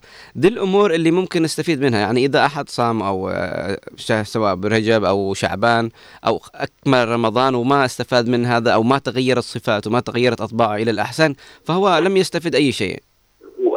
يحقق غاية الصيام فعلا مم. لم يحقق غاية الصيام. إنما جوع نفسه وعطش نفسه ويكتب الله له الأجر لكن فوق الأجر في أشياء ثانية وهي التغيير الحقيقي في السلوكيات. يا سماها النبي أنت قلت الآن الصبر سماها النبي شهر الصبر. مم. فأكيد أنت بتتعرض لمواقف استفزازية في رمضان. هي بمثابة امتحانات واختبارات. كيف تحاول أن تكظم غيظك وأن تحلم على عباد الله وأن تستشعر شعيرة الصيام التي تفرض عليك أن تكون متحمل متصبر قائم بآثار الصيام في نفسك وفي. وفي من حولك. آه، أخي محمد أنا أعتقد أنه إلى الآن وما أزال أرى وأشاهد أناس لا يؤمنون بالصدقات إحنا دائما نسمع أنه ما نقص ماله من صدقة وأن آه، آه، الصدقات تربى أو حاجة زي كذا أنها تكثر. يعني ما في أي خسارة عليك وأنت تصدق. إلى الآن أنا لما أشوف ناس يعني أو أسمع كلامهم أنصدم وأذهل أنهم مش مؤمنين بهذا الكلام. يعني يقول إحنا كم يا تصدقنا كم آه، من أمور سوينا ولكن آه، ما أجانا ما كتب لنا الله. لابد إن إحنا نعرف كيف إحنا ممكن نتصدق وكيف ممكن تكون نيتنا عشان آه، ي- ربي ي- ينمي مالنا وإن الصدقة تكون فيها فائدة. لأنه في بعضهم لما يتصدق أو يعطوا فلوس يعطوها فقط أحيانا هم مكرهين أو إنه يحس بالإحراج بين الناس. أجا سائل يسأله بين الناس فحس بالإحراج وأخرج ال100 أو ال200 أو ال1000 وأعطاها لهذا السائل وهو يعني يحسب إنه صدقة. لا الصدقة قد يكون لها آه، مقاييس محددة أو معايير محددة. لها أبعاد أعمق من هذا. وهذا من مداخل الشيطان على الإنسان أنه يأتي إليه في فيصرفه عن عن الوعد الذي وعده الله إياه. مم. الله تعالى يقول لنا على لسان نبيه ما نقص مال من صدقة وما زاد الله عبدا بعفو إلا عزا ومن تواضع لله رفعه. فالشيطان يقول لك لا أنت كل ما تتواضع كل ما تنزل. أنت كل ما تعفو عن الناس كل ما يقولوا هذا جبان ما ينفع. أنت كل ما تتصدق ما شفنا نحن نما طبعا حقيقة النماء في الصدقة هو النماء المعنوي. يعني مثلا أنت خارج معك عشرة ألف يا مولاي وتشتري حاجة بقيمة عشرة ألف. وجدت واحد محتاج أعطيته 500 مؤمنا بوعد الله. رحت الدكان وجدت الحاجة بدل ما هي بعشرة ألف تسعة ألف. هذا من معاني البركة. من معاني النماء في المال. نفعك المال وأدى لك الغرض وتصدقت به وربما بقي من لك منه شيء. هذا من معاني زيادة البركة في المال. قد لا يرى ال- ال- النماء رؤية يعني صاير عندك عشرين ألف بترجع أربعين ألف قد لا يحصل هذا. لكن البركة هي المطلوبة. يا سيدي كثرة المال مش المطلوبة. بعض الناس الآن يقول لك أنا وأنا وما فيش بركة. وبعض الناس يقول لك أنا عندي قليل وفي بركة. هذه البركة هي التي يبحث عنها. البركة في الرزق هي الموعودة من الصدقة.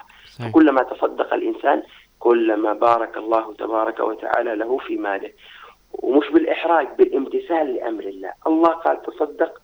ووعدني على الصدقة البركة والزيادة والنماء. فأنا أتصدق راجيا وعد الله تبارك وتعالى. وكلما عمل الإنسان شيئا في حياته كلما كان مردوده عليه في الدنيا قبل الآخرة. يعني أخي محمد أنه الآن لما نتصدق يعني لابد أن إحنا نستشعر أن آه، صدقة لوجه الله الكريم لا نريد جزاء ولا شكورا. نعم كذا يعني تقول له تدعي لي قال العلماء ما تقول له حتى ادعي لي لأنه لما تقول له ادعي لي كأنه الصدقة هذه مقابل الدعوة. أيوة تطلب أعطيه بالمقابل يعني ما نقول له- ل- ل- ل- اللي سألنا نقول له ادعي لي ولا نعطيه لأن إحنا محرجين أو بين الناس أو نعطيه وإنما بقلب صادق. هي معاملة مع الله. مش عشان الناس بعض الناس إذا رأى يعني أمامه ناس أخرج الألف أيوة. إذا ما فيش حد ربما يمشي من عند المسكين ولا لا. المعاملة مع الله حقيقة المعاملة مع الله. ولذلك أي عمل من أعمالنا في حياتنا تدخل في شائبة العجب أو شائبة الرياء أو النظر إلى الناس لا يقبله الله. صحيح. يقول الله في الحديث القدسي أنا أغنى الأغنياء عن الشرك. من عمل عملا يريد به سواي أحبطت عمله. فأنت وهذا مهمة من مهمات الدين أنه الإنسان كلما يعمل عمل يستشعر أن هذا العمل موصل برضا الله. الصدقة دي توصل لرضا الله والصيام يوصل لرضا الله والصلاة توصل لرضا الله الاستشعار هذا ينمي في الإنسان حب الخير وحب عمل الخير لله تبارك وتعالى وحده. يعني آه، أخي محمد الآن لو آه، جاء واحد يتصدق وهو محرج بين الناس وأعطاه مسكين هل بيأخذ جزاء أو حسنة أو آه، آه، شيء بسيط من ربنا سبحانه وتعالى؟ الله تعالى بيعطي حسنة لأنه رب العالمين كريم المعايير اللي موجودة عندنا ما هي موجودة عند الله. مم. الله كريم وواسع سبحانه وتعالى. لكن نحن نريد الآن أن نصحح عباداتنا. مم. الآن أنا أريد أن أصحح عبادتي وعبادتك. فأقول كل من أراد أن يكون عمله في غاية القبول وفي غاية القرب والإيصال لرضا الله سبحانه وتعالى فليتحرى النية الصادقة فيه. فإذا جاب يصدق يسأل نفسه كده مجرد يعني محاسبة خفيفة. هذه الصدقة لماذا يا محمد؟ هل هي لوجه الله. إذا ظهر أنها لوجه الله تخرجها مش لوجه الله برضه تخرجها لأنه الإنسان لا يعمل العمل ولا يترك العمل لأجل الناس أو لأجل شيء من الأغراض. أحيانا يأتي الشيطان يقول لك برضه ده مدخل آخر يقول لك أنت الآن تريد تصدق عشان يقولوا عليك الناس. فيريد يحرفك عن الصدقة لأن صحيح. الشيطان له عدة أساليب صحيح. من هنا ومن هنا. فأنت لا تترك العمل للناس ولا تفعله للناس. بل تحاول جاهدا جاهدا أن تتحرى النية الصادقة في العمل حتى تصل به إلى رضا الله تبارك وتعالى. ففي كلا الحالتين تتصدق ثم تجتهد فيه. في إصلاح النية. آه كمان آه أخي محمد في حديث في صحيح الجامع عن أبي هريرة رضي الله عنه قال الرسول صلى الله عليه وسلم إن الله تعالى إذا أنعم على عبد النعمة آه، يحب أن يرى أثر النعمة عليه ويكره البؤس والتباؤس والتباؤس ويبغض السائل الملحف ويحب الحي آه الحي العفيف المتعفف. ما المغزى من هذا الحديث أو المقصد من هذا الحديث؟ المقصد من هذا الحديث أنه في أناس يجعثوك وأنت تشوفهم يعني يجعثوك عشان يأخذ منك يعني فلوس ويأخذ منك صدقة. فالنبي عليه الصلاة والسلام يعلمنا أنه الإنسان دائما ينبغي أن يظهر نعمة الله عليه. ربي أنعم عليك أمورك طيبة. لابد الناس يرون نعمة الله عليك. يعني هناك فرق بين الزهد وبين آه البخل على النفس والبخل على الذات وعدم إظهار نعمة الله تعالى على الإنسان. فبعض الناس تقول هذا شكله فقير. مش هو زاهد لا لا هو بخيل على نفسه. فلا بد الناس يرون نعمة الله عليه. والجزء الثاني من الحديث أن الله تعالى يبغض السائل ال- ال- الملحف الذي لا يسألون الناس إلحافا اللي يسأل بشدة ويطلب بشدة لدرجة أنه يعني بيشل ثيابك اللي فوق. أيوة من صحيح. درجة سؤاله. وهذول موجودين ويحب المتعفف. وأنا هنا أوجه رسالة يا أستاذ غيث الله يرضى عليك. عليك. كثير من الناس يرون أن السائلين هؤلاء الذين يمشون أمامهم هم المستحقين فقط. ويعطي من هنا ويعطي من هنا وربما يغفل عن أرحامه ويغفل عن جيرانه الذين هم في البيوت لا يعلم ال- ال- الناس عنهم شيئا. كثير منا في البيوت هذه الأيام خصوصا ما حد داري إيش في بيته إيش يأكل إيش يتغدى والله يتعشى. والناس يظنونه ما شاء الله أموره طيبة وهو مسكين لا يسأل الناس إلحافا متعفف. هذا الذي يحبه الله وهذا الذي ينبغي أن نبحث عنه كلنا حتى يعني أنه عزيز حتى نعيد له نمط حياته السابق ونكون بجانبه ونشعره أننا لحمة واحدة هؤلاء المتعففين. أما هذا السائل الملحف الذي بيقطع لك ثيابك عشان يشيل منك 500 ريال هذا الله يبغضه أصلا. الله ما يحبه. لأنه اليد العليا يا سيدي أح- أحسن وأعظم عند الله من اليد السفلى. صحيح. وابدأ بمن تعول وابدأ بالأقارب وبال... والذي الذين حولك وبجيرانك الذين تعلم أو وصلت لك أخبار أن أحوالهم قد ساءت وهم كثير في هذا الزمان. نسأل الله الفرج لنا ولهم. آمين يا رب. فعلا هناك متعففين كلما تسألهم يقول مستورين الحمد لله أمورنا طيبة الحمد لله. وهناك آه، غلاغل وأسلال يعني تقيدهم وهي الديون. لكن آه، حامدين شاكرين لله سبحانه وتعالى وما مدوا يدهم قط ل- للآخرين. فهؤلاء يعني بمغزى الحديث حق الرسول صلى الله عليه وسلم إنه آه أن إحنا لو نتصدق على المتعففين ونسأل عن أحوالهم ونتابع عن أحوالهم آه فتحنا الآن آه، صدقاتنا يعني آه، في محلها الصحيح. أثمرت نعم. فمن الأمور ال- الجميلة أن إحنا عندما نتصدق أن نستشعر عظمة الله سبحانه وتعالى وأن ما نقدمه لله هو بيعود بفائدة علينا. يعني مش المغزى أنه تعطي مثلا ألف بتضاعف وترجع 10000 أحيانا آه، عطى الله بيكون إنك ما عاد تحتاج الفلوس في هذه الفترة. يعني قد تكون في فترة ما عندك أي قرش. فلما تتصدق وأنت ما عندك أي قرش آه، يغنيك الله من إنك تحتاج فلوس عشان تصرفها على كذا ولا على الشيء الفلاني أو على الشيء الفلاني. أو تلاقي أحد يسامحك بأحد الديون اللي عندك ف آه، إعطاء الله والمردود أحيانا لا يكون بالمثل. هذا المغزى. وعطاءات الله يا سيدي أنت قد ما تفهمهاش. ولا تعرف كيف تأتي. ومخارج الله وأنواع الفرج من الله سبحانه وتعالى ممكن الإنسان أحيانا ما يتصورها. أنت تبيت أحيانا في هم وفي مشكلة وتجد أنك قد استنفذت كل الحلول اللي في عقلك. فيأتي حل من الله عجيب غريب ما فكرت فيه. ولذلك دائما الإنسان ال- ال- الذي يعمل كما أمره الله يفعل له الله تبارك وتعالى ويدير له حياته ويدبرها له كما يحب. مم. فما عليه أنه يفكر فقط أنه يسعى فيما أمره الله سبحانه وتعالى. والنعم بالله سبحانه وتعالى. إذا أتينا بالحديث أخي محمد عن آه، رمضان وفوائد رمضان ودائما ما نتحدث عن رمضان ونتحدث عن أنه في شهر خير وشهر بركة وزي ما قلت بعضهم يسووا حمية وبعضهم آه، لا يأخذوا منه إلا الجوع والعطش والبعض يعني يكون صابر ومحتسب فيعني هل الصدقات بشهر رمضان تختلف عن رجب وشعبان؟ بلا شك أن العمل في رمضان يختلف بشكل عام جاء في بعض في بعض الأحاديث وإن كان في سنده شيء. أن الله تبارك وتعالى يضاعف ال- النفل في رمضان إلى اجر الفريضة. فالركعتين في رمضان باجر فريضة والفريضة في رمضان بسبعين فريضة. يعني كأن الإنسان إذا صلى في رمضان الظهر صلى سبعين ظهر فيما سواه. ما شاء الله. وإذا وإذا صلى ركعتين صلى فرض وأجر الفرض يختلف عن أجر النحل تماما. أجر الفرض عظيم جدا.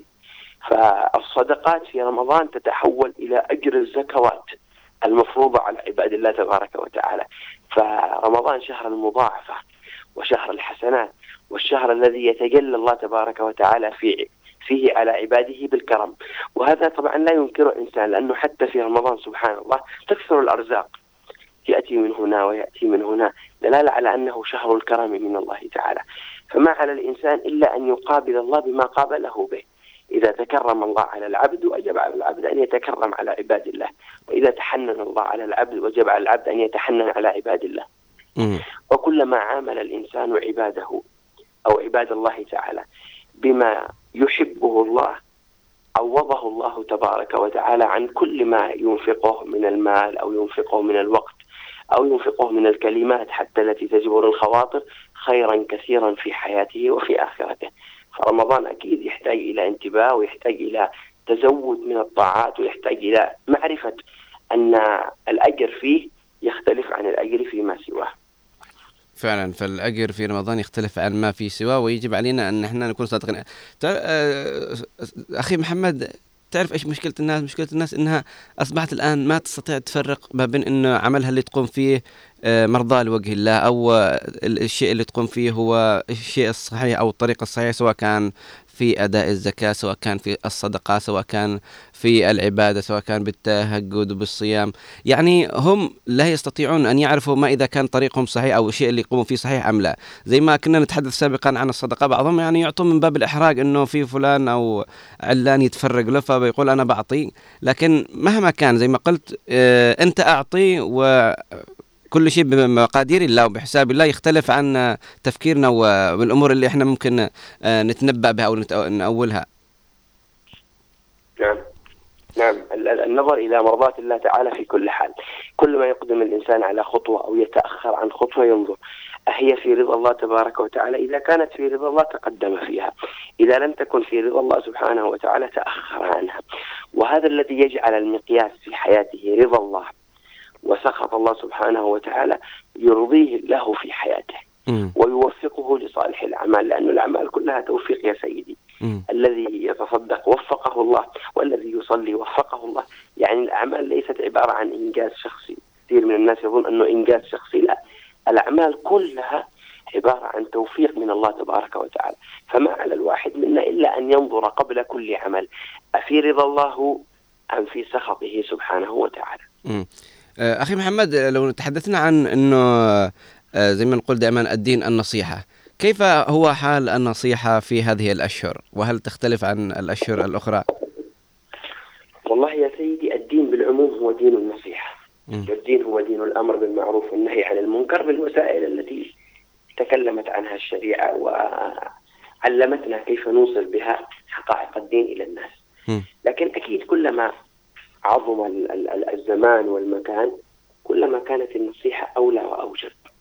وكلما عظم تقصير الإنسان في جانب كان نصحه في هذا الجانب أولى من نصحه في جانب آخر. يعني مثلا واحد مقصر في حق أبوه وأمه.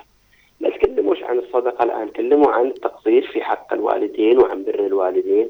واحد مقصر في الصدقة. آه تكلموا عن عن الصدقة وعن البر. وبالمناسبة يقول الفقهاء في هذه المسألة آه من باب ال- الكلام اللي تكلمنا عنه الإحراج أو شيء بعض الناس قد يتص- يتصدق أمام أمام غني بخيل. في بعض الناس معه فلوس بس بخيل.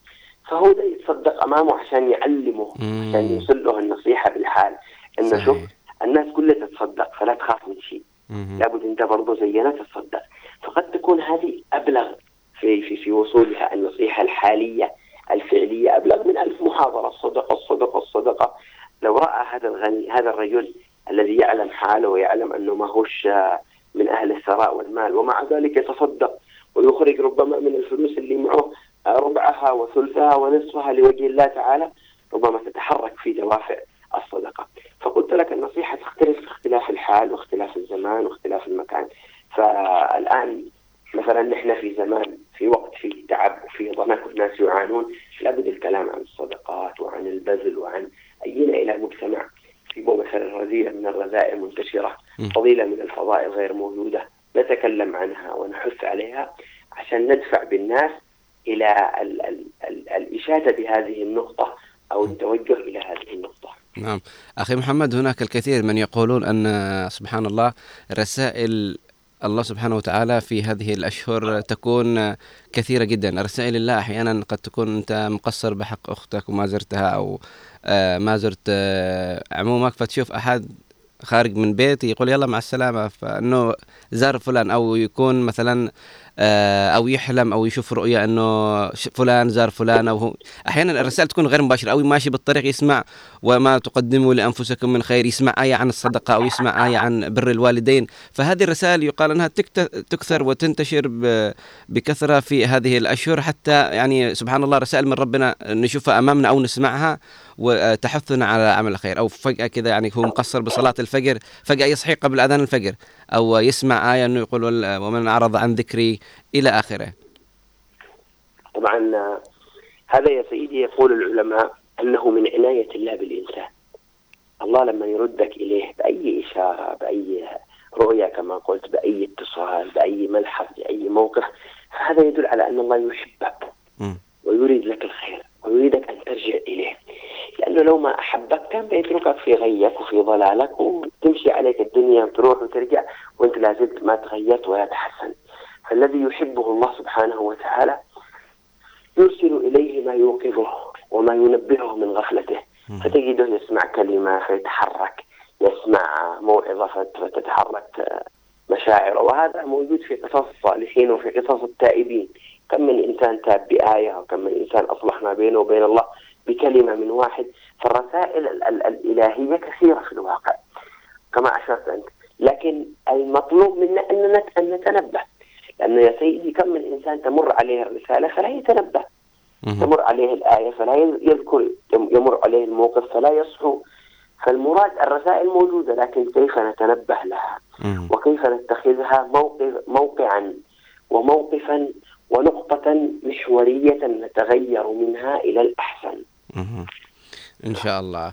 آه، أخي محمد رسالة أخيرة يعني مثلا أه- أنا كشاب وغيري كثير من الشباب يعني ما هي زي ما قلنا على مبدأ نمشي على مبدأ الدين النصيحة ما هي الأمور اللي ممكن أنك تنصحنا فيها كشباب عندما نستغل هذه الأشهر شعبان آه، رجب وشعبان؟ ما هي من أفضل الأمور اللي ممكن إحنا نستغلها في هذه الأشهر؟ والله يا سيدي ال- النظر إلى حال القلب. لأن القلب هو عليه العمد. يعني كثير مننا يصلي يصوم يقول لك خلاص هذه أشهر حرم بنتبه. يركز على هذه العبادات الظاهرة والأحوال الظاهرة. وينسى ربما حال قلبه. النبي عليه الصلاة والسلام أخبرنا أن الله لا ينظر إلى الأعمال ولا إلى إلى الصور ولا إلى الأجساد ولكن ينظر إلى القلوب والنيات. فالأولى والأول في هذا الشهر أن يصلح الإنسان حال قلبه. فيشوف إذا في بو بغضاء في بو حقد في بو حسد يحاول يصلحه. إذا في مواقف عالقة في قلبه من زمان يحاول يمحوها. إذا في آه، با- بادرة تحتاج منه إلى بادرة صلح أو بادرة تنازل أو بادرة عفو يبادر بها. يهيئ قلبه. يحاول أن يغسل قلبه من كل ما فيه حتى تفض العطاءات والأنوار من الله فتجد القلب مهيأ إذا وجدت عطاءات الله تهيئة ومكانا صالحا لها استقرت فيه. إذا وجدت مكان غير صالح لها نفرت عن ذلك المكان. فأول ما أنصح به نفسي ومن يسمع أن نصلح أحوال قلوبنا. أن ننظر في أحوال القلوب فنصلحها ثم من بعدها تسهل العبادات الظاهرة على كل واحد منا. طب لو حاولت إني مثلا أسوي أعمال خيرة أتصدق وأزور فلان وأزور فلان وأنا متخاصم أنا مثلا أنا وأختي أو أنا وأخي هل أعمالي مقبولة أم لا؟ والله هي الأعمال من ناحية أنها تجزئ يعني مثلا واحد متخاصم هو واحد ويصلي ظهره ويصلي يصلي عصره ويتصدق صدقته لا إشكال لكن أثرها بيكون ضعيف ليش أثرها ضعيف؟ لأنه في حائل يحول بينها وبين تمام القبول وهو أن القلب لا يزال فيه أدران فالعمل هذا قبوله ورده عند الله سبحانه وتعالى ولا كلام لنا فيه. لكن الكلام عن أثر هذا العمل في صلاح الحال. إذا تريد عملك يكون فعلا له أثر في صلاح حالك لابد أن أن تصفي قلبك. وأن تعتني بحاله. وأن تنظر إلى هذا القلب كيف هو. عشان رب العالمين يقبل عملك ويجعل لعملك الأثر في الدنيا. في الدنيا والآخرة. فالأعمال إن شاء الله مقبولة بإذن لكن الله. تمام قبولها وتمام صلاحها يكون بصلاح الباطن والظاهر.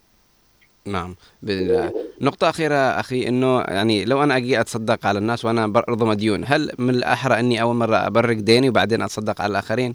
نعم. إذا كانت هذه الصدقة السنة اللي نتكلم عنها الصدقة التي ليست هي الزكاة الواجبة وعلى الإنسان دين فالأولى قبل كل هذا أن يقضي دينه. طبعا يا سيدي إذا مات الواحد منا وترك مال الشريعة تقول هكذا أول شيء يخرج من ماله مسألة غسله وتكفينه وتجهيزه ثاني شيء يخرج من ماله الدين ثالث حاجة الوصية. بعد ما نستغرق الثلاثة يسموها الحقوق المتعلقة بالذمة بعدين نبدأ نقسم الميراث.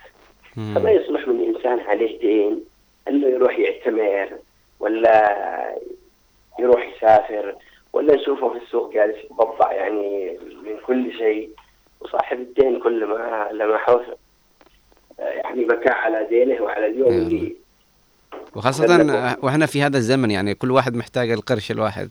أيوه لابد لابد أول حاجة يفكر فيها المستدين أن يقضي الدين.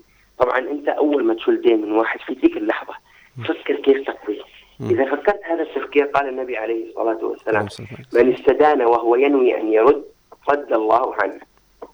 يعني بيوفقك رب العالمين إنك ترد هذا الدين لكن بشرط أن تكون نيتك صالحة لما استدنت. استدنت وأنت تريد أن تقضي هذا الدين. رب العالمين يسهل لك الأسباب ويقضيها لك. فلا تتصدق بل تجمع كل ما جال قرش تجمعه حتى تقضي دين صاحب الدين لأنه حق متعلق بك. ويغفر الله كل شيء للإنسان إلا الدين. هذا الدين بينه وبين صاحبه يسده اياه. ممتاز جدا. نسأل من الله سبحانه وتعالى أن يوفقنا لما يحب ويرضى وتكون أعمالنا وأفعالنا وأقوالنا خالصة لمرضاة الله سبحانه وتعالى إن شاء الله. آه، كان الحديث شيق جدا معك أخي محمد بن محمد. نتمنى يا رب لك دوام الصحة والعافية وإن شاء الله لا يكون أول اتصال ولا آخر اتصال بإذن الله. ربنا يجمعنا بكم في خير إن شاء الله ويجعلنا ممن أح أحسن التعامل في هذه الأشهر المباركة ووفقنا لاستقبال رمضان على خير. يا رب يا رب إن شاء الله. في أمان الله ونهارك سعيد إن شاء الله. الله في أمان الله. طبعا أعزائي المتابعين الحديث كان ممتاز جدا وشيق جدا وعرفنا بعض الأمور التي لربما كان آه، ما حد أخذها بعين الاعتبار. بدأنا بالحديث عن آه، فضائل شهر رجب وبعدين شعبان وبعدين دخلنا من الأمور المحببة اللي ممكن إحنا نسويها وكيف في هناك بعض الأمور التي آه، يعني دائما مثلا أكيد المحببة أنك تتصدق بشهر رجب وشعبان ورمضان كذلك تتصدق تزور الآخرين تفعل كذا تفعل كذا لكن إحنا غصنا في موضوع إنه طيب الصدقة كيف ممكن تكون الصدقة؟ كيف ممكن ما تكون صدقة؟ كيف ممكن انها لما تتصدق وأنت محرج وتكلمنا عن إنه الصلاة والعبادة ونتكلمنا عن رسائل الله سبحانه وتعالى. فهذه من الأمور الجميلة والمهمة التي ذكرناها. وأخيرا ختمناها بكلمة إنه الصدقة يجب علينا اولا أن نسد ديوننا ومن ثم نتصدق. فما هي زي قال زي ما قال أخي محمد إنه ينفع تروح تحق ولا تتبضع وواحد متدين وأنت متدين من أحد وهو كل ما يشوفك يحس يقول أوه لو معي الفلوس اللي جبت له. فلا بد إن إحنا نرد ما تدينا من الآخرين قبل من إحنا نفكر إن إحنا نتصدق. وزي ما قال إنه طالما إنك أخذت وتدينت من فلان وأنت بنيتك إنك ترجعها وتردها إلى صاحبها ردا جميلا فالله سبحانه وتعالى بيوفقك. آه، أمل راشد عوض تقول يسعد صباحك غيث ولكل الطاقم. اللهم اجعل له شهرا تتغير فيه أقدارنا بما نتمنى. اللهم بارك لنا في رجب وشعبان وبلغنا رمضان ونحن بصحة وعافية. سخر هذه الأيام الأشهر المحبة إلى- الله تعالى بقراءة القرآن والذكر والصدقات. واللهم اجعلنا من الذاكرين والشاكرين. أم عبدة تقول صباح الخير عليك أخي. صباح الرضا والقناعة. صباح آه، السعادة بدنيا وآخرة. آه، نسخرها بقراءة القرآن والصدقة والكثير من العبادات وكمان الصيام لما له من أجر. عثمان بن صالح الشرماني يقول اللهم بارك لنا في رجب وشعبان وبلغنا رمضان.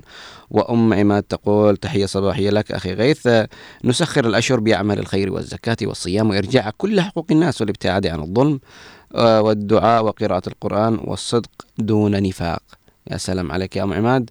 أم رجاء تقول إشراقة. إن ألا إن أخلاق الرجال وإن نمت فأربعة منها تفوق على الكل وقار بلا كبر وصفح بلا أذى وجود بلا آه، من وحلم بلا ذل. صباح مكارم الأخلاق. صباحك أيضا جميل ورائع. لمار تقول صباح السعادة. أفضل الأعمال الصالحة في رمضان. قيام الليل. عن أبي هريرة رضي الله عنه قال قال الرسول صلى الله عليه وآله وسلم من قام رمضان إيمانا أو من صام رمضان إيمانا واحتسابا غفر له ما تقدم من ذنبه. وثانيا الدعاء وثالثا الاعتكاف والجود وقراءة القرآن والعمرة في رمضان وترك الغيبة والنميمة والمعاصي وإطعام الطعام. بالنسبة للاعتكاف في ناس يروحوا يعتكفوا بالمساجد وأبوه مريض وأمه مريضة من الأفضل أنك تكون بجانبهم. هذا وقدوا جهاد يعني كان أحد خارج للجهاد. قال للرسول صلى الله عليه وسلم أفيهما أحد حي؟ يعني هل من أبوك وأمك ما زالوا أحياء؟ قال نعم. قال ففيهما فجاهد. عود جاهد بأبوك وأمك طيعهم اعبدهم. أما أنه في بعض الناس يروحوا يصلوا بالمسجد ويعبدوا الله ويتعبدوا لو وصل البيت صيح يا ما فين حق الشميز فين حق القرم أنتم دائما يعني إذا لم تنهك الصلاة عن الفحشاء والمنكر أي استفدت من صلاتك؟ وفي ناس كذا يعني للأسف نلاحظ أنه تشوف عنده ملح متطوع كذا يبان عليه أنه رقي بالكلام والتعامل ويصلي ولما يوصل البيت يرجع عفريت. فإذا لم تكن صلاتك تدعوك إلى أنك تفعل الخير تقول يعني مفروض أنك يعني طالما أنك تعبد الله وتحسن عبادته مفروض أن إذا أصابت أي مشكلة قول يا جماعة صلوا على النبي استهدوا بالله ما في أي حاجة تستاهل الأمور طيبة ما. لكن أنك توصل تصيح فوق الكب- الكبير. تغضب فوق أمك تقول كلام آه، جارح لأبوك آه، تضرب أختك. فأنت ما استفدت من الأمور اللي تسويها. الدين هو إنك تكون لطيف مع الجميع تكون إنسان محبوب. يعني ينو زي ما نقول نور الإيمان بوجهه. نور الإيمان كيف يكون في وجهه؟ بإنه يكون وقعة وحديثه وكلامه زي الريشة لما تمر على جسمك كذا ما يأذيك ولا يجرحك ولا يزعلك وإنما يقول قولا لينا ويأمرك بما آه، يحبه الله ويرضاه. طيب آه، وكيان تقول السلام عليكم صباح الخير. رجب هو من أشهر الحرام ومن أفضل الأعمال في رجب الإكثار من العمل الصالح والاجتهاد في الطاعات وأداء الصلاة المكتوبة وعلى آه، أوقاتها والصلاة على النبي وكذلك الاستغفار وقراءة القرآن والصدقة المادية والمعنوية. فرجب كالريح وشعبان كالغيم ورمضان كالمطر فمن لم يزرع في رجب ولم يسقي في شعبان فكيف يحصد في رمضان؟ فاللهم بارك لنا في رجب وشعبان وبلغنا رمضان. آه، واحد قال طلبت من الله القوة فمنحني الصعوبات لكي أكون قويا. طلبت من الله الحكمة فأعطاني المشاكل لكي أستطيع حلها. طلبت من الله الشجاعة فأعطاني المخاطر للتغلب عليها. طلبت من الله الحب فأرسل لي ناسا مهمومة لأساعدها. فمعنى هذا أن إيش؟ دعواته مستجابة. لما تكون متضايق ومكروب وحزين فيجي واحد يعني زيك كذا مهموم وكذا تقول يا أخي أنا إيش يعني أنا ناقص يعني. لا. هذه رسالة من الله سبحانه وتعالى.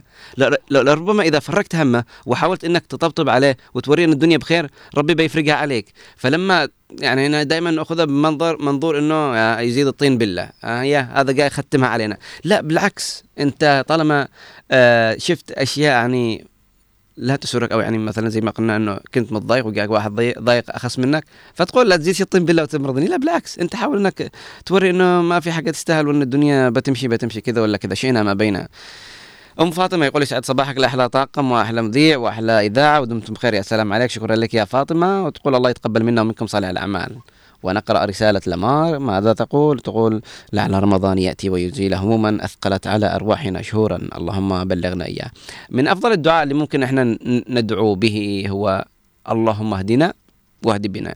دائما يجب علينا أن نكرر هذا الدعاء. أحيانا إحنا منع يعني كلنا عندنا كلنا نذنب كلنا نخطئ كلنا عندنا معاصي ولا شك يعني. فلو يعني نكرر دعاء اللهم اهدنا واهد بنا هذه من أجمل الأدعية اللي ممكن ندعو بها. وكذلك أدعية في السجود يقول أعتقد عبد العزيز بن باز الشيخ يقول ثلاث أدعية تنسوهن في السجود اللهم يقلب القلوب والأبصار ثبتني على دينك. آه اللهم آه هذا من أحد الأدعية اللهم يقلب القلوب والأبصار ثبتني على دينك اللهم ارزقني توبة نصوحة قبل الموت. اللهم عافني. فهذه الأدعية اللي ممكن إحنا آه ندعو بها في أوقاتنا أو سواء كنا في السجود أو في الخشوع أو أيا يكن. فمن جمال الأدعية نحن دائما ندعي بأن أعمالنا وأفعالنا لا تكون إلا لمرضاة الله سبحانه وتعالى. لا نريد جزاء ولا شكورا. وياما آه من طبعا أنا قرأت قبل فترة كتاب لأنك الله وإن شاء الله يكون في معي برنامج برمضان بهذا الاسم وهو مأخوذ من هذا الكتاب. ودائما عندما أقرأ هذا الكتاب أشعر بعظمة آه، قرب الله للعبد ومدى الله سبحانه وتعالى يعطي العبد كثير من النعم وكثير من الأمور بدون أن نعير لها أي اهتمام بدون أن نعرف. قرأت فيه آه، أسماء الله اللطيف والحكيم والغفور.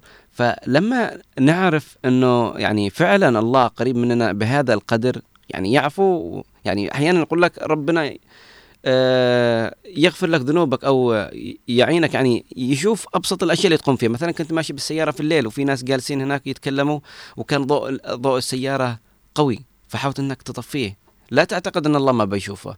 ربنا بيشوفه بيجازيك بالخير. كانت أو كان أحد ماشي في الطريق وأنت مش مستعجل وقفت السيارة على بال ما يمشي. لا تعتقد إن هذا الأمر ما بتحسب أو ما بيعطيك الله أجر عليه إلا بيعطيك الله أجر على هذا الأمر. والله يشوف أبسط التفاصيل حياتك ويشوف أفضل الأشياء اللي ممكن آه تشوفها في حياتك أو ممكن تعملها. يعني أبسط الأمور اللي ممكن تسويها بدون أن تعير لها أي اهتمام بدون ما تعرف إنك ممكن تلاقي أجر عليها. وإنما اعتدت منذ نعومه أظافرك على إنك تعملها. إماطة الأذى عن الطريق توقف الكبير تساعد فلان تأخذ من فلان تطبطب على فلان. هذه الأمور يعني أنت تؤجر عليها. ومن قال لك أنك لا تؤجر؟ وإنما تؤجر على هذه الأمور اللي يعني ما ما, تأخذهاش بعين الاعتبار إنه okay يا أخي أنا لابد أتصدق لابد أسوي. لربما بهذه الأفعال اللي تسويها كل يوم منذ أن تصحو من الصباح إلى أن تنام اسأل نفسك دائما أنا إيش من أشياء جميلة عملتها في حياتي؟ هل ساعدت محتاج؟ هل ساعدت مريض؟ هل أخذت عون أحد؟ هل طبطبت على فلان؟ هل سويت شيء حلو؟ أو إنك حشيت على فلان وتكلمت على فلان وتكلمت على هذا وسبيت هذا وقدحت هذا. أم إنك اغتبت هذا وحاولت تسمر لهذا؟ أو إنك آه، سبيت فلان أو قطعت الطريق على فلان أو شتمت فلان أو سرقت فلان. فأنتم دائما قبل أن تناموا راجعوا أنفسكم. راجعوا أنفسكم بالأمور اللي قمتم بها طوال حياتكم أو طوال اليوم اللي مر فيكم بكم. وستعرفوا ماذا كنتم أناسا خيرين أم لا. ودائما أدعو أن الله يهديكم وأن يوفقكم لما يحب ويرضى. بالنهاية لا تقنطوا من رحمة الله. آه تقول لمار كتاب جميل. فعلا جدا فعلا أنا قريته قبل فترة. آه ما شاء الله عليك. ربنا يهدينا واياكم اجمعين إن شاء الله. آه ختاما نتمنى يا رب تكونوا بخير وبصحة وعافية. آخر رسالة نقرأها لمحمد العبيدي من جدة يقول نسأل الله أن يبارك لنا في شهر رجب وشعبان وأن يبلغنا شهر رمضان. يا رب اجعل الأمة يكثرون الدعاء والصيام وقراءة القرآن. ونسأل الله الهداية للجميع. شكرا للشيخ محمد بن محمد. وضح لنا أمورا كثيرة من فضائل شهر رجب وشعبان ورمضان. يا رب آه آه تكون حلقتنا لهذا اليوم أفادتكم. وإن كان هناك تقصير فسهوا منا. ونسأل من الله سبحانه وتعالى التوفيق والنجاح لنا جميعا. وأن يهدينا إن شاء الله. كان معكم من الإعداد والتقديم أنا غيث أحمد ومن الإخراج الإذاعي نوار المدني والإخراج التلفزيوني أحمد محفوظ ومن المكتب والتنسيق زميلنا محمد خليل ومن البلاي أوت زميلنا حسن السقاف. وختاما أقول لكم دمتم ودام الوطن الجنوبي ألف خير. إلى اللقاء.